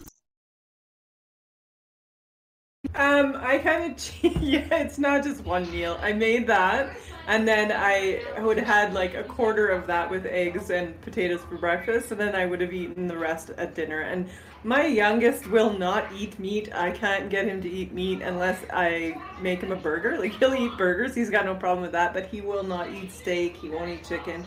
So Ask him what he's craving for. yeah, he's he's actually really good. He's learning to cook, so he does like he does eat a lot of protein, and he'll eat things like Um, he eats a lot of beans. He really likes beans, but he will not eat steak. So that particular T-bone, I probably ate over the course of two meals. Yeah, I was gonna say when I first got that message, well, you're kind of living up to your avatar. Like you must be built like a lunch lady or something. I'm honestly not as juicy as my avatar suggests. Well, well, we'll leave that one up to the imagination. So, um, there's another question from the chat here. Nugz, do you do any preserves at all? My mom does. I I don't, you know, but yeah, we we put up preserves, you know, peaches and pears and you know, yeah, they do pickles and yeah, for sure. Tomatoes, chili sauce. Could you do something like uh, like jerky with your beef? Sure. I can't see why not. Well, what would the process be for that? Is it just kind of like air dried or dehydrated? I think they salt it and then dehydrate it. I'm not too sure how it's made. Salt I know it's smoked. It's smoked Yeah. or something. Yeah. I don't know. And then that's I, I've cooled never over. made it. Uh, much like sausage, um, it's I, th- I believe it's cooled over so that it gets a toughness to it. But yeah, the salt brine will shrink it down and then it's dried. So I've seen a couple Boomer- different Boomer, Are you talking like a proper wet brine or just a dry cure, like for baking? Okay, so the stuff you buy in the store is I don't really go by that. Um, if you look up uh, like a specachet, it's like a, a salt water that they just saturate it with, and then the old timers that do it here, they I asked and they said they'll teach me, but they do an under the ground fire pit, and I I can't even remember. It's like three days they smoke it for, and when they bring come to the Christmas, all the kids flock to these old guys and they just cut off tiny little slices of this really tender looking piece of beef and then they feed it to the kids and the kids run off so happy because they got they got a piece of this thing. And only the adults really get to have some and even then those old guys are fucking stingy. They're like if you want it you have to do it yourself. I'm like will you teach me? And they're like yeah you we'll teach you how to do it. So it's like on the bucket list right now. Does it cost eh. mouth hugs? Yeah, that, that story there sounds a little weird. You may No. have to call the cops on him. yeah definitely I'll trade you mouth hugs for some of that. yeah Meat hugs. mouth hugs is that uh uh norwegian for uh mouth hugs uh specachet Yeah, norwegian that- for mouth hugs that's, that's juicy. This is my term, and everybody has embraced it, and I'm honored. It's cultural appropriation. We've taken it. Yeah, and You're never well, getting well, it back. who who wouldn't who wouldn't want to embrace something like that? Like Jesus. Yet I I I've been boomer longer than it was ever a fucking meme. So fuck fuck boomer memes. He's not joking. He's full on boomer tech. He'll just come and go as he pleases in this in this stream. Oh fuck yeah! I've got like freezing cold temperatures. We got a warning saying that uh, we're gonna hit another 44 to minus 50, and whenever that happens, our internet starts fucking fluctuating in and out. I don't expect anything different. They want me to switch to fiber optics, but I'm a cheap cunt. Yeah, wasn't it like minus forty eight or something retarded out there? Uh, we hit minus 38 where I'm at, but I heard it's like it's well colder other places. Juicy, what did you say Gooch is at? Gooch texted me today and said it is minus 61 with the wind chill, and it is literally the coldest temperatures he's ever worked in. Yeah. yeah, I worked in I worked in northern Alberta one winter, uh, like 2010, 09 or 10, and it was minus 56 up north, up by up by the Yukon, and I, I thought, fuck this. I'll never come back to this place in my life. Yet I can deal with minus 50 if I've got the right clothing, like it's nothing. But you get me in like plus 40, and I turn into a pile of shit. I'm like, I I can't Oh, yeah, handle the eh. heat any anymore. No, anything over like 44 degrees, I'm done. I'm hiding. Oh, yeah, yeah. I'm like, I got a nice, beautiful basement that stays cold, and that's just where I'm gonna be. Because yeah, Well, Taz was Retarded. on Taz was on Dubs' stream last night. Taz being Botanico, and he's he's one of the oil patch guys, and he said he would, he got called up to Dawson Creek, and they had to cancel the job because it was too cold. yeah, Yeah, I you, you, it's pretty dangerous when in that temperature. you No way. you can No. really fuck yourself up. Yeah, but you know what else? You can look really strong because at that temperature, everything fucking breaks. You you hit anything with a fucking hammer, it's gonna break. like I fucking everything that can go wrong goes wrong in the fucking those kind of temperatures, and that's when you find out your true grit. It's a you don't know what the fuck it's like to move a fucking derrick in a whiteout where you can't see your fucking arm in front of you and now we got to go fucking move this entire unit down the road. I'm like, Oh, mm, yeah, yeah, I think been I- there, done that. I think think a lot of reason why I got like sick was because of the stress and the the, the lack of food. And when I, I got sick, I had to reevaluate it, and that's what made me want to go back into this roots of what we're doing now. And it's like, hmm, yeah, no, I can understand why they're telling people to do that now. It's like I, I call them pussies because they don't want to do it, but really the companies don't want to pay for any more people getting sick. But we'll uh, we'll hop into overtime a little bit here. So, Nugz, you also raise chickens, correct? Yep. Well, when I was a, a young lad, I had, uh, I think I had 35 or 40 hens. It was part of my 4-H project. I used to be in the 4-H when I was a kid. I don't Oh, even that's know if that's awesome. still it. Don't even know if it's still Yes, yes, it does. does it. Does it? Yeah. Well, Yes, get your yes, kids in 4-H because that'll. You want to do homesteading shit and learn how to plant a garden Mhm. and raise a chicken. That's the place to learn it. So the, these The shit my buddy did from that, fuck. Sorry, go on. the, these birds here are they just like standard white and brown laying hens? Yeah, well, they got they. My dad built that little hen house thing. He built a bigger one first. That's probably oh, I don't know. It's got to be three times the size of that. It's it's a goddamn shed, and it was too nice to put chickens in, so it's got horse carriages in it now. And he built a little one because he only needed a, a dozen hens, but now he's got you know thirty more hens on order. They should be here in the spring and uh, yeah, they're just average red laying hens. I'm not sure what kind they are.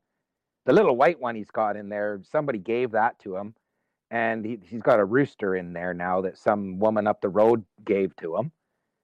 Yeah, my dad's always been into the poultry. He's into that shit.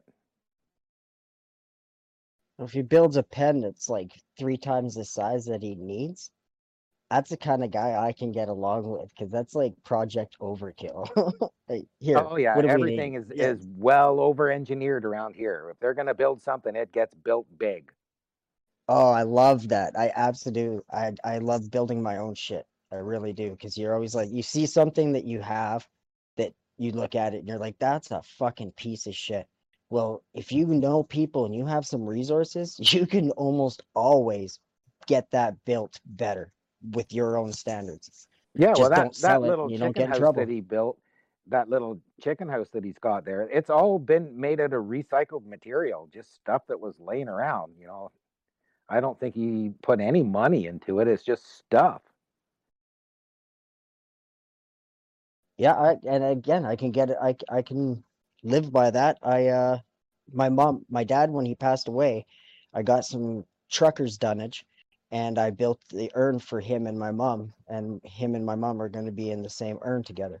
And everything was from recycled uh, trucker's dunnage because he was a trucker. Nice. Yeah, it was uh, my tribute to him.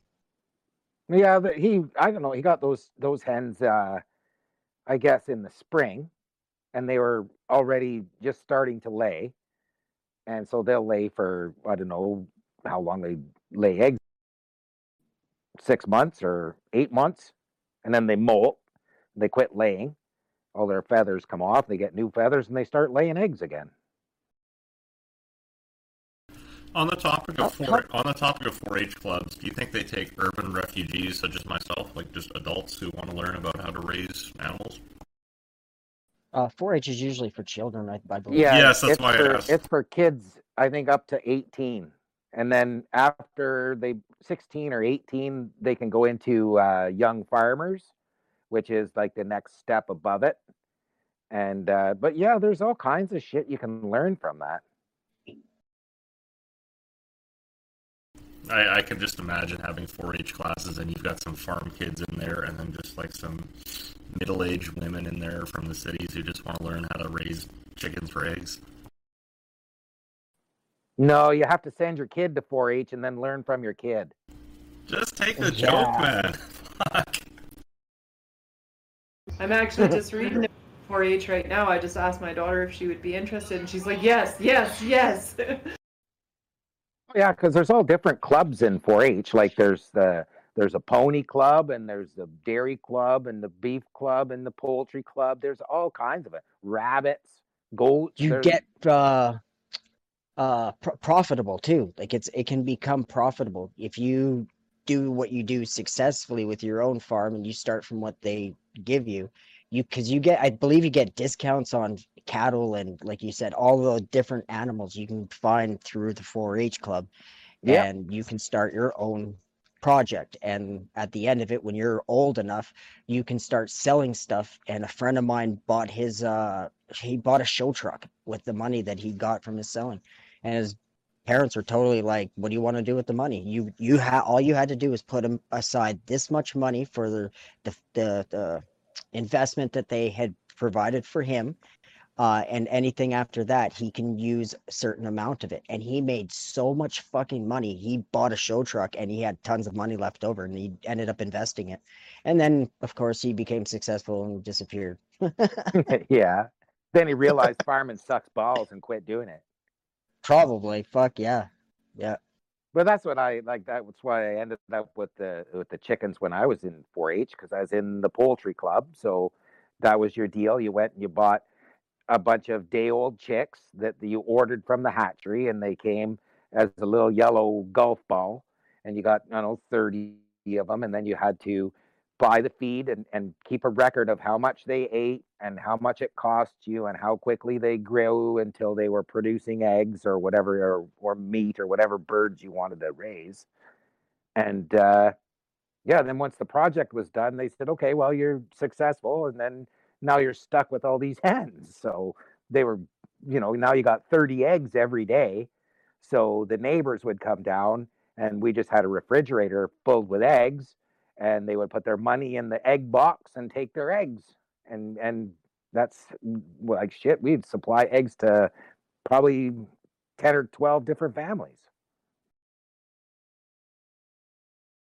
Yeah, that's it- it's fucking amazing how many eggs you can get from such a few fucking chickens. a chicken lays an egg every day.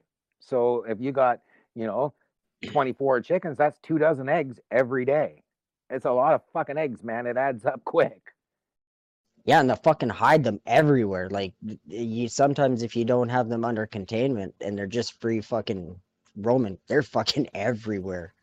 oh yeah you got to keep them locked up or you, your eggs will be all over the fucking place Yeah, uh, my my uncle doesn't. They're all over the fucking farm, and I, I swear I don't know how fucking coyotes don't come in, but he's got a big, huge, horny ram, and he's on a big fucking chain because he's a mean bastard if you get close to him because he's a alpha and he don't he don't like anybody near his girls, and uh, so I think that's the only thing that tears it. But I'm like, how many chickens do you have? And he's like, I lost count, and I'm like, so they're just running around, and he's like. Yeah, pretty much. And I'm like, and you're not worried about coyotes? He's like, for some reason they don't come around his farm. They just avoid the fucking place altogether. I'm like, yeah, starting to get smart after all these years. I- no I we think- got lots of coyotes around here they, they'll come right in the barnyard I, I think, uh, guys, I think that's how a lot of these small operations end up selling eggs at farmers markets, for example. Like they'll just raise chickens for themselves, hens, and then they'll have so many eggs they won't know what to do with them, right? So then they start selling them off to friends and family, and they still have too many, so then they go to the farmers market. Oh yeah, we had you know we got pickled eggs, and you you get so sick of eating fucking eggs that you, you don't even want to look at one. It's it's a I'm good kind of problem at to that have. point. It's a good problem to have because you can make make some money off them, right? Oh yeah, oh, yeah, you'll make you'll make money, and you know, but still, there's there's a ton of them, so there's eggs in everything. You, you're you're gonna you know I have eggs for breakfast and eggs for lunch, and then there's eggs in the dinner. So they're a survival food too. Like they, some of them are uh, strictly bred just to lay eggs, so that you you uh, can keep them for longer. I believe. Yeah. I don't know how it works. Yeah, is that it, it's longer? The the lifespan of the chicken is longer. Well, the chicken, no, this the span of the eggs is, is longer. Of how long they can. I don't fucking know. I don't know. I think an egg will stay in. The Oh. eggs that you buy in the grocery store, they can be anywhere from you know a, a, two weeks to six months old. That's why they put those barcodes on them now to be able to date them. Because you can't tell Yeah. the difference between an egg that's was laid yesterday and one that was laid six weeks ago. They look the same. Yeah, until you open it up. Yeah, exactly. Exactly. so, so just for anybody listening, if you really don't know about an egg and you want to check it, make sure you do it above the sink or something so you can get rid of it right away because the smell will fucking no there's Oh yeah, rot, like, rotten "Well, eggs are no fun. no rotten fun at all. egg?" Oh god, no. Fuck. Bachelor days do not fucking I don't miss them. But uh, a friend of mine, she had uh, these ducks. They're some sort of little brown duck, war ducks or something. She called them, but they're from England. They're an English duck. And uh, during the war, they raised these ducks in England because they produce eggs and they were they eat them. And she was trying to give me all these duck eggs all the time. You know, I've I've ate them before, but I'm not a duck egg fan.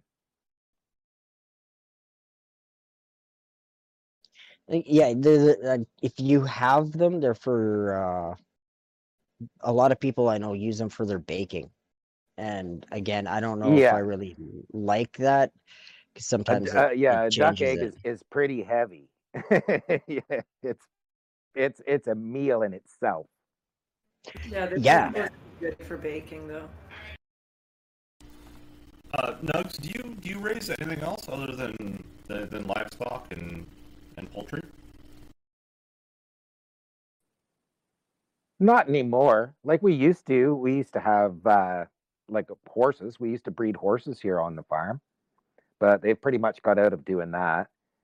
And we, when I was like when I was younger, we had pigs, and we had goats. Like like I say, we've we've done pretty much all of it. Did you guys ever uh, eat eat the horse meat? I know it's popular in Europe, not so much out here. I've eaten it before, not our own horse meat, but uh, yeah, I'm not a fan. It's not something that I'm really into. What's it like? Is it just like tough. gamey and super lean? Yeah, it's lean. It's kind of like beef, but it's lean. Yeah, I, I wouldn't really call it gamey. It it has its own kind of flavor. So like a It's mi- not- like a mild bison then maybe. Yeah, it's not stringy like beef. Like If it's, you it's- if you want good meat, you want an animal that doesn't move. Yeah, like yeah, cows, bison, why they- buffalo, they just sit why there they and keep eat. the veal calves in the little Yeah. igloo, so he doesn't run Yeah. around and get all stringy. He doesn't move. Yeah. He just stands there. Yeah, just, just to give a little explanation for the audience here. So tenderness comes from the muscles in the animal that are used the least. So if you're looking at a, a, cow, for example, your your ribeye is a nice tender cut of meat because it's coming more from from the back, from the the ribs, and then you've got the you know the tenderloin that's sort of nestled um, between you know the the rib and back area and the hip, where it doesn't get used at all because I mean all the cow does is stand there, right? Versus say your your shoulders, like where your, your ground meat comes from, where it's tougher because that's what the legs are attached to, and the cows are moving all the time. And you know, it's the same with your your roast cuts, like your your rounds, your outside round, your inside round, your eye of round that are coming from the hip area, because that's a major muscle where the the animal's moving. So a horse, for example, which is always moving and is pretty much just built like a bodybuilder, right? Like pure muscle, no fat, Mhm. is going to be tough as hell because it's always moving. Every muscle is being used. Has long but it's- strings it's in the it. Yeah. opposite though yeah it's it's it's not it's not tough but it's it's like got a lot of stringy meat in it Yeah, it, it's not really stringy meat either. It's because it's so much muscular. It yeah, it's binded together with strands, and it's it's. I've never actually eaten the meat, but I, I was watching a, a video just a little bit on horse meat and why why people would eat it, and I guess they always did. It was never an animal they would have ridden. In in fact, they would have hunted these things down because they were harder to kill. But even with the cows, uh, it, it comes down to one thing. I, if if I give you two identical calves, and I tell you to go out and kill them the exact same way, and you go out there and you take the shot, the first cow drops dead right in its spot, doesn't move. The second cow, you take the shot, hit it in the same spot, it drops, but the bullet ricochets somehow, and it doesn't kill the animal. And now that animal's in stress mode, so all this adrenaline starts pumping, and it will flood all of the muscles and it will make the meat super tough to eat. So you can have two identical cows, and if you kill the one cow just wrong, it will change the way the meat is. It's literally that that sensitive. So, Boomer, with with your description, Uh, there yeah i i don't know because with, with your description there of, of, of horse meat, Boomer, it sounds a lot like fish. So, fish doesn't have any connective tissue, meaning when you overcook it, it just sort of falls apart. Is that similar to horse meat then? I wouldn't know actually. Maybe maybe if you did like a slow cook or something like that, you could. I I don't know. Um, I Yeah, know that they don't they still smoke eat it in some stuff? places. oh yeah they, they it's big in europe like Yeah, Ger- sausage. Germany and A lot of France, they have- sausage. Yeah, yeah they, they love that shit yeah. Grind everything up and just fucking eat it all. It's yeah. Well, fish has They basically no fat and no connective tissue, so it's straight up muscle, which is why I'm asking. So it sounds similar. Mm, Yeah, but uh, the structure of animals completely different. One's getting oxygen through a whole other realm of difference. So the way it goes into the body is, and that's why octopus and squid and fish and stuff all have certain, um, certain ways of cooking it so that you can preserve what's in the meat. Like with a with squid, it takes about three seconds to cook it properly. Calamari is very fast, fast food. You do the breading and then you dip it in and you pull it out. Any longer than three, four seconds, usually it gets really tough and it shrinks up. And then the calamari is just really chewy and it's not very good. But if you cook it fast enough at a hot speed, it it's very actually really uh, tender. Uh, still a bit bit chewy, but it's more palatable.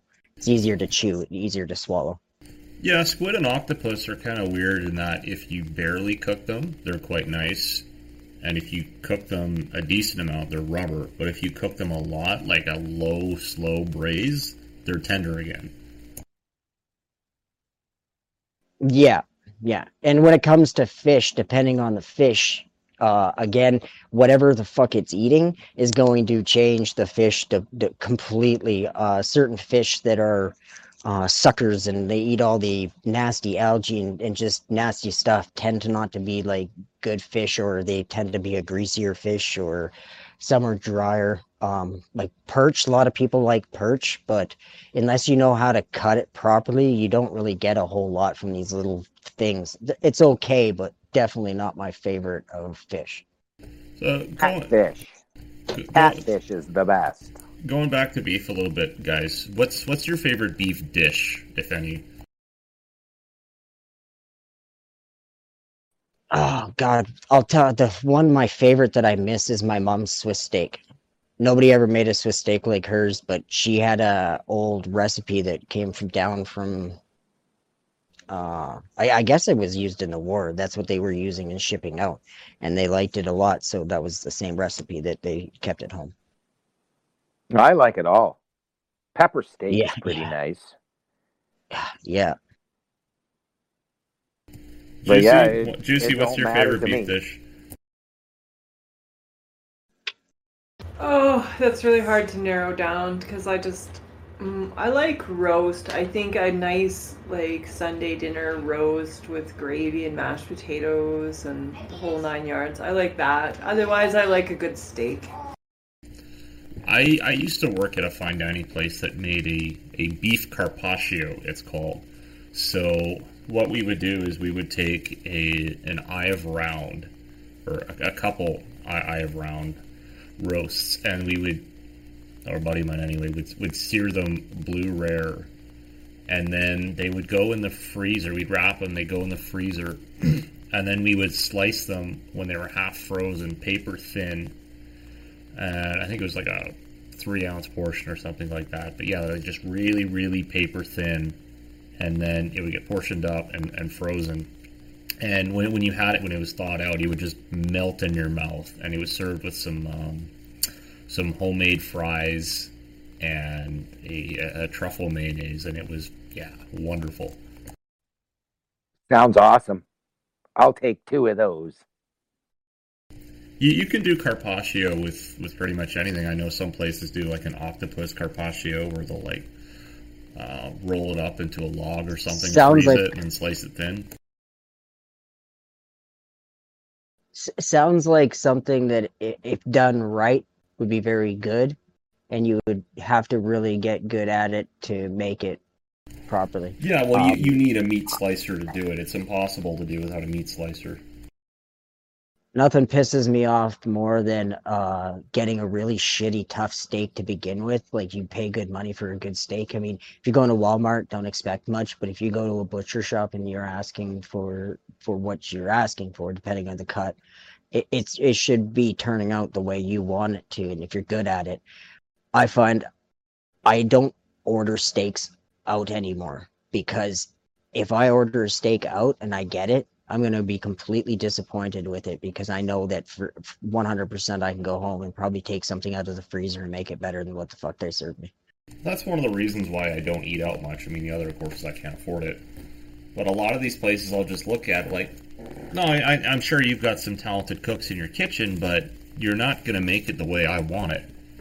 I, I'm just kind of making a compromise here based off of what's on your menu. I would much rather have my own cut of really nice beef and then cook it how I want to and then eat it. It's it's really rare like you go to maybe like a really upscale or a fine dining place where they really know your shit and then you're just you're just sort of um, giving yourself up to them because you're trusting in their, their skill level and creativity to give you something amazing. Oh, yeah. But when it, when it really boils down to beef, it doesn't really matter what the cut is for me. I don't I don't care what it is. It just has to be cooked right. I love every every aspect of beef is really good.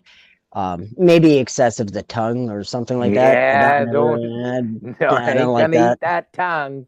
No, no, I'm not good at that. Um, or any of the innards. I don't like heart or any of that shit. Oh, Liver. heart's good. Once in a while, heart's good. Yeah, I like liver, but I only eat liver that comes from this farm. I won't eat liver anywhere else because I don't know what the fuck's in it. Yeah. Okay. Maybe that's something I can ask you about. Um, when I grew up, liver was good. I liked it. And then, of course, we moved away. We did certain things, and we had to buy liver store bought.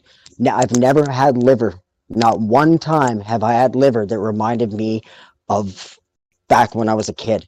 Because everybody's like, "Oh, liver and onions, liver and onions," and you go buy a fucking liver in the store, and it's like, "Yeah, no, that's that's fucking disgusting. Whatever the fuck Yeah, that no- is, no thanks. disgusting." Well, because like when we when we do up our beef, it's baby beef. Because like the, the the calf or the steer that we do up, it's still a calf, and so you're not going to get a whole lot of meat off of it. But yeah, I'll eat that liver. But as for a store bought liver, no, thank you. Because, like, you know, if they inoculate that animal with some sort of antibiotics or steroids or whatever, hormones, you know, where's that going to land? It's going to land right in his liver. And that's the last thing you want to eat. Yeah. And, if it's a pure pure animal, that liver should taste better than anything that you would expect. It's yeah.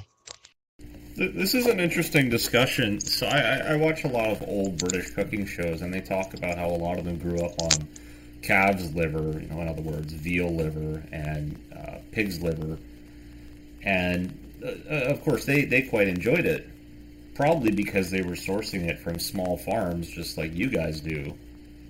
Versus the the liver I've had, which just most of the time has been store bought, which just has that really strong iron taste to it. Even if you give it a proper crust and you cook it medium rare, it's just it's not that good.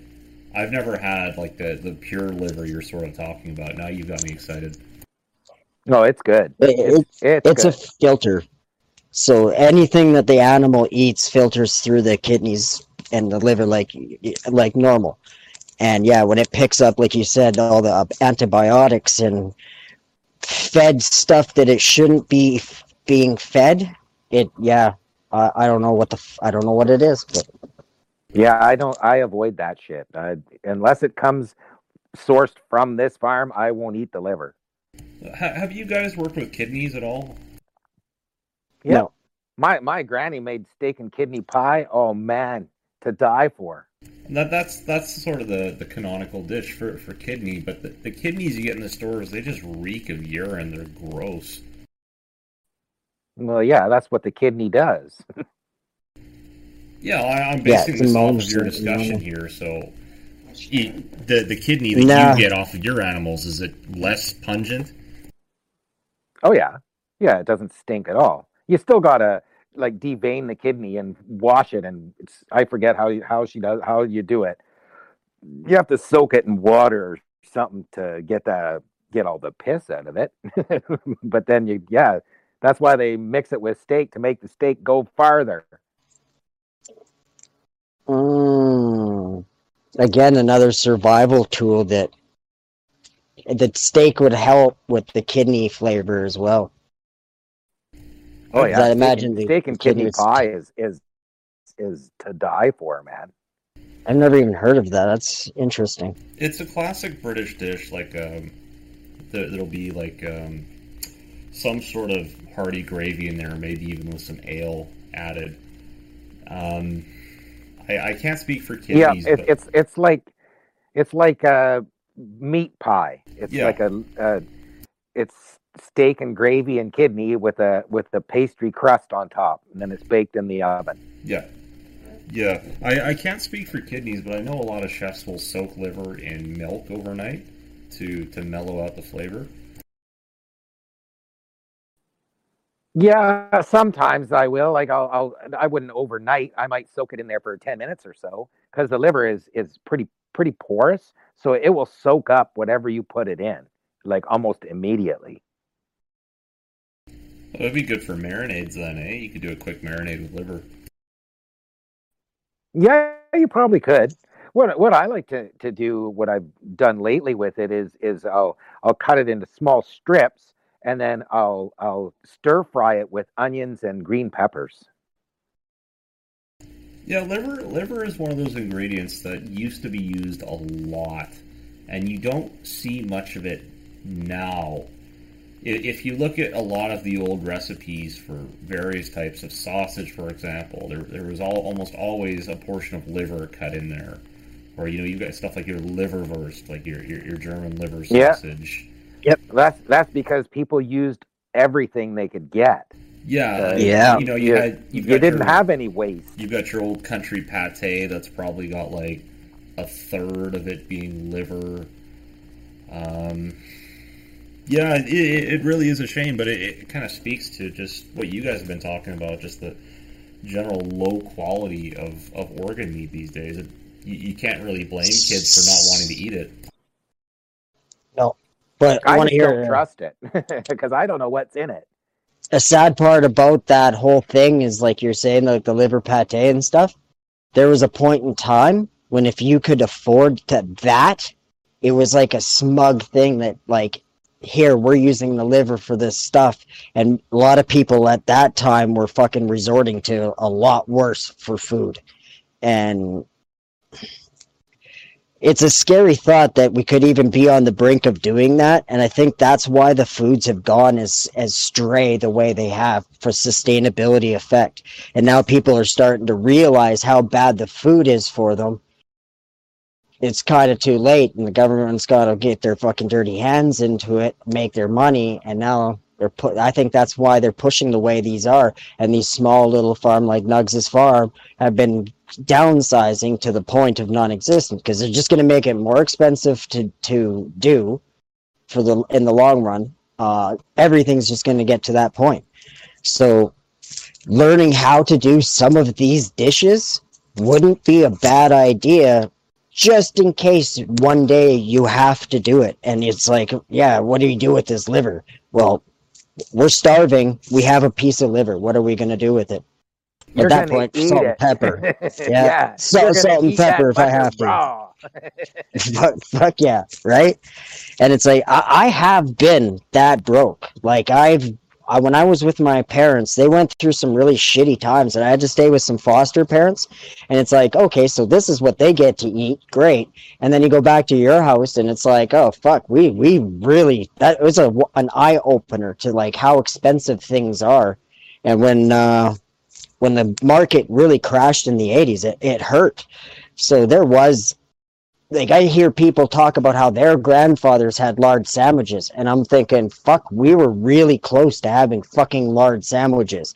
So all these great recipes that we can make doing it are good, but I think trying to keep the recipes simple and effective would be your best bet. Preserving them, if there's a way of to preserve these types of food like liver and kidneys, you might just want to think about doing that in the future. Because yeah, um, I believe with the porous aspect of a liver, you can also put certain preservatives that would soak into it that help last longer. Well, that's oh, and that's it's, where you it's get good it. for you too. It's it's Yeah. full of iron. It, it's it's like organ meats are good for you. Well, guys, that's where you get into pates, right? Like you can actually find pates in in supermarkets and some of the higher end stores that are canned, right? So you would can your pate after you you prepared it. I know um, one of the European stores I like to go to carries cod liver pate from Iceland, and it's it's quite nice, and it just comes in a can. Yeah, and and uh, goose liver pate. I've I've had that before. Th- This is something, and I, I, I keep going back to this. Like nobody knows more about food than French peasants, and they they would do a ton of this stuff, right? Like they would have all this different poultry around, like duck, chicken, goose, you you name it, like turkey, all that stuff, and they They had to get inventive. yeah, and they would make all the pates, and you look at where did foie gras come from? Well, history says foie gras was more of a Jewish practice back in the day, but it was actually a means of preserving fat. So they would just stuff these birds full of grain, and the, the birds would fatten up, and then there there was the fat that they would cook with, right?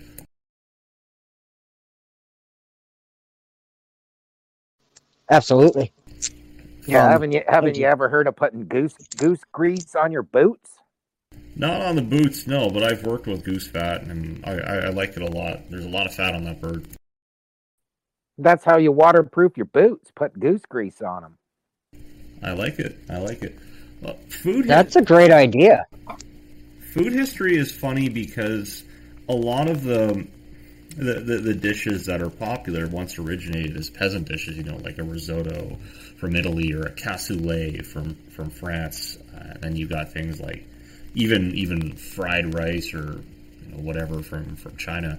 Um, if you look at Cajun cuisine, for example, like Cajun Creole cuisine, that cuisine originated from the slave trade and where you had the, the plantation owners we're eating the nice cuts off the animals, like the nice cuts off the pig. That's where the expression "high on the hog" comes from, because you're getting the tender cuts, like the like the loin, versus what the the slaves were getting. They were just getting the feet and all the Yeah. all the leftovers, right? So chitlins, chitlins, for example, those are intestines. So that chitlins are still pretty popular down in the U.S. in, in, in black Yeah. culture. And yeah, basically they take I've- I've intestines and rinse them out before. and fry them up. Yeah, or they'll stuff chitlins with like sausage meat. Mm-hmm. Well, that's what uh, the original sausages were, where they used the, the intestine Yes. for the fucking skin. Yes, yes.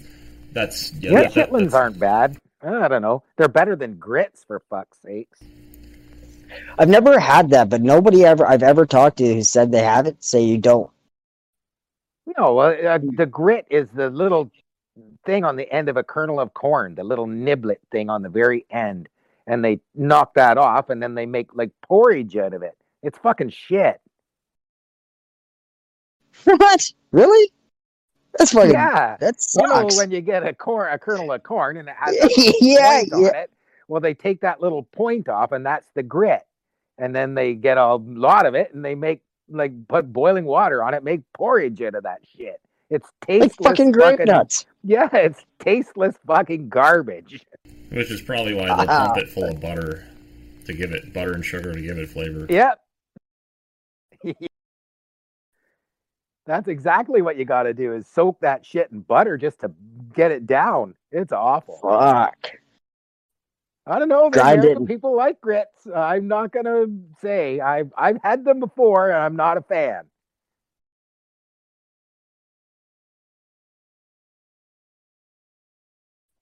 But when we were kids, we always used to eat rolled oats, like like porridge, quick oats, Quaker oats. You had porridge in the winter for breakfast. Yeah, Yeah, I, I really like that Harvest Crunch for that. I, I still buy the big bags of the rolled oats. Um, I, I don't make oatmeal like I used to, but I will I will use the oats for crusts on my bread. I'm actually in the process of making a big batch of granola this week. So I, I bought about five pounds worth of crab apples from a local farm, and I sliced about half of that on a mandolin, and just soaked them in some water. Are you are you gonna gonna put on your pith hat and, and your hiking boots and take off into the woods or what yeah, maybe I may have to do that.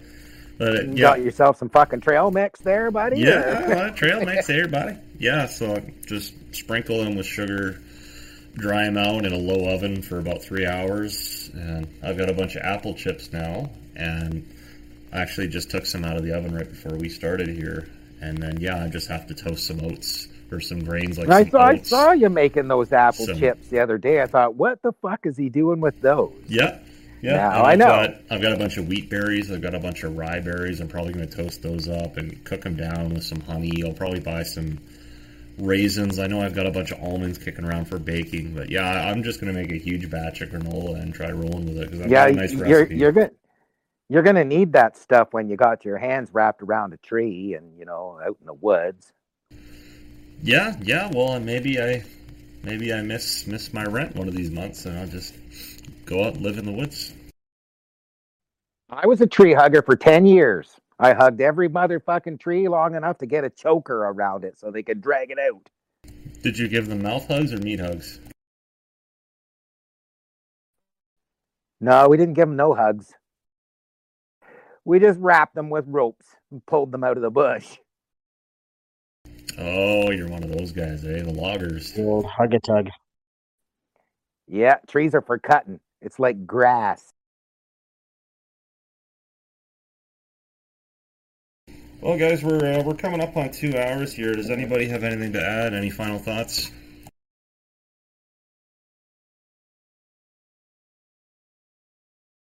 Uh, no, but I if you guys got any any other questions and sh- always up to answering weird questions about firemen and stuff.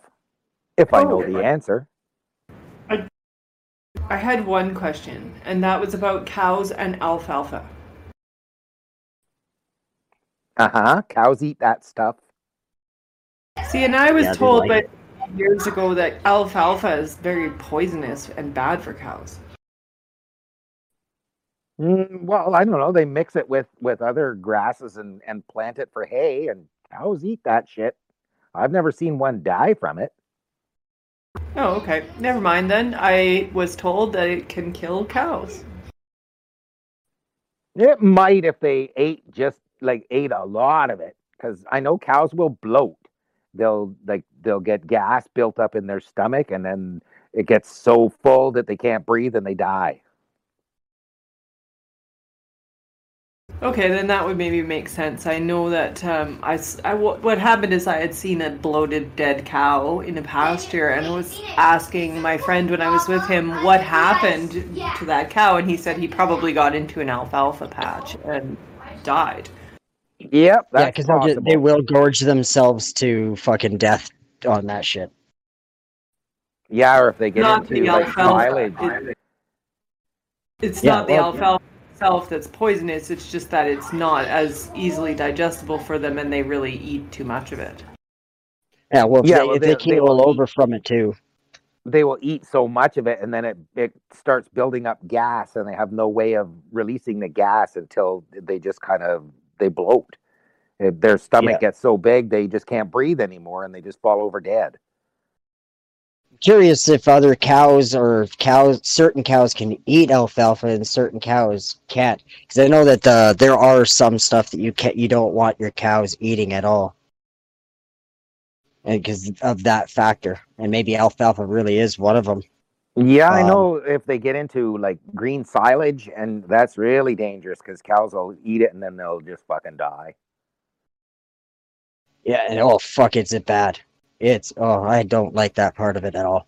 Amazing You thing that I saw one time though is I was when I lived out west, I was working for these Dutch farmers, helping them put in silage, just on my days off, driving tractors for them. And the cows, they had dairy cattle, and one of them got into the silage, and it started to bloat. And the old Dutch grandpa went out there with his pocket knife and fucking punched it in the ribs a couple times and stabbed the fucker with his knife and let a big fucking belch of air out of it. And he goes, "Oh yeah, it'll be fine." I'd never Holy seen shit. anybody do that before. And the cow lived; it was fine, but it was in distress for sure.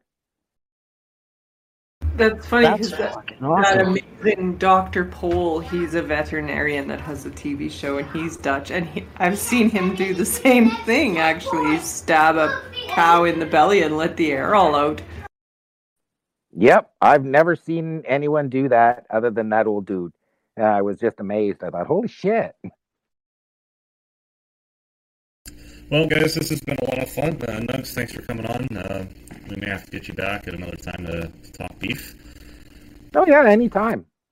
Yeah, dig up some questions if you got anything. And you know, there's there is a, a website for uh, the Maine Anjou breeders in Canada. It's Maine Anjou Association of Canada, and uh, there's all kinds of good information on there.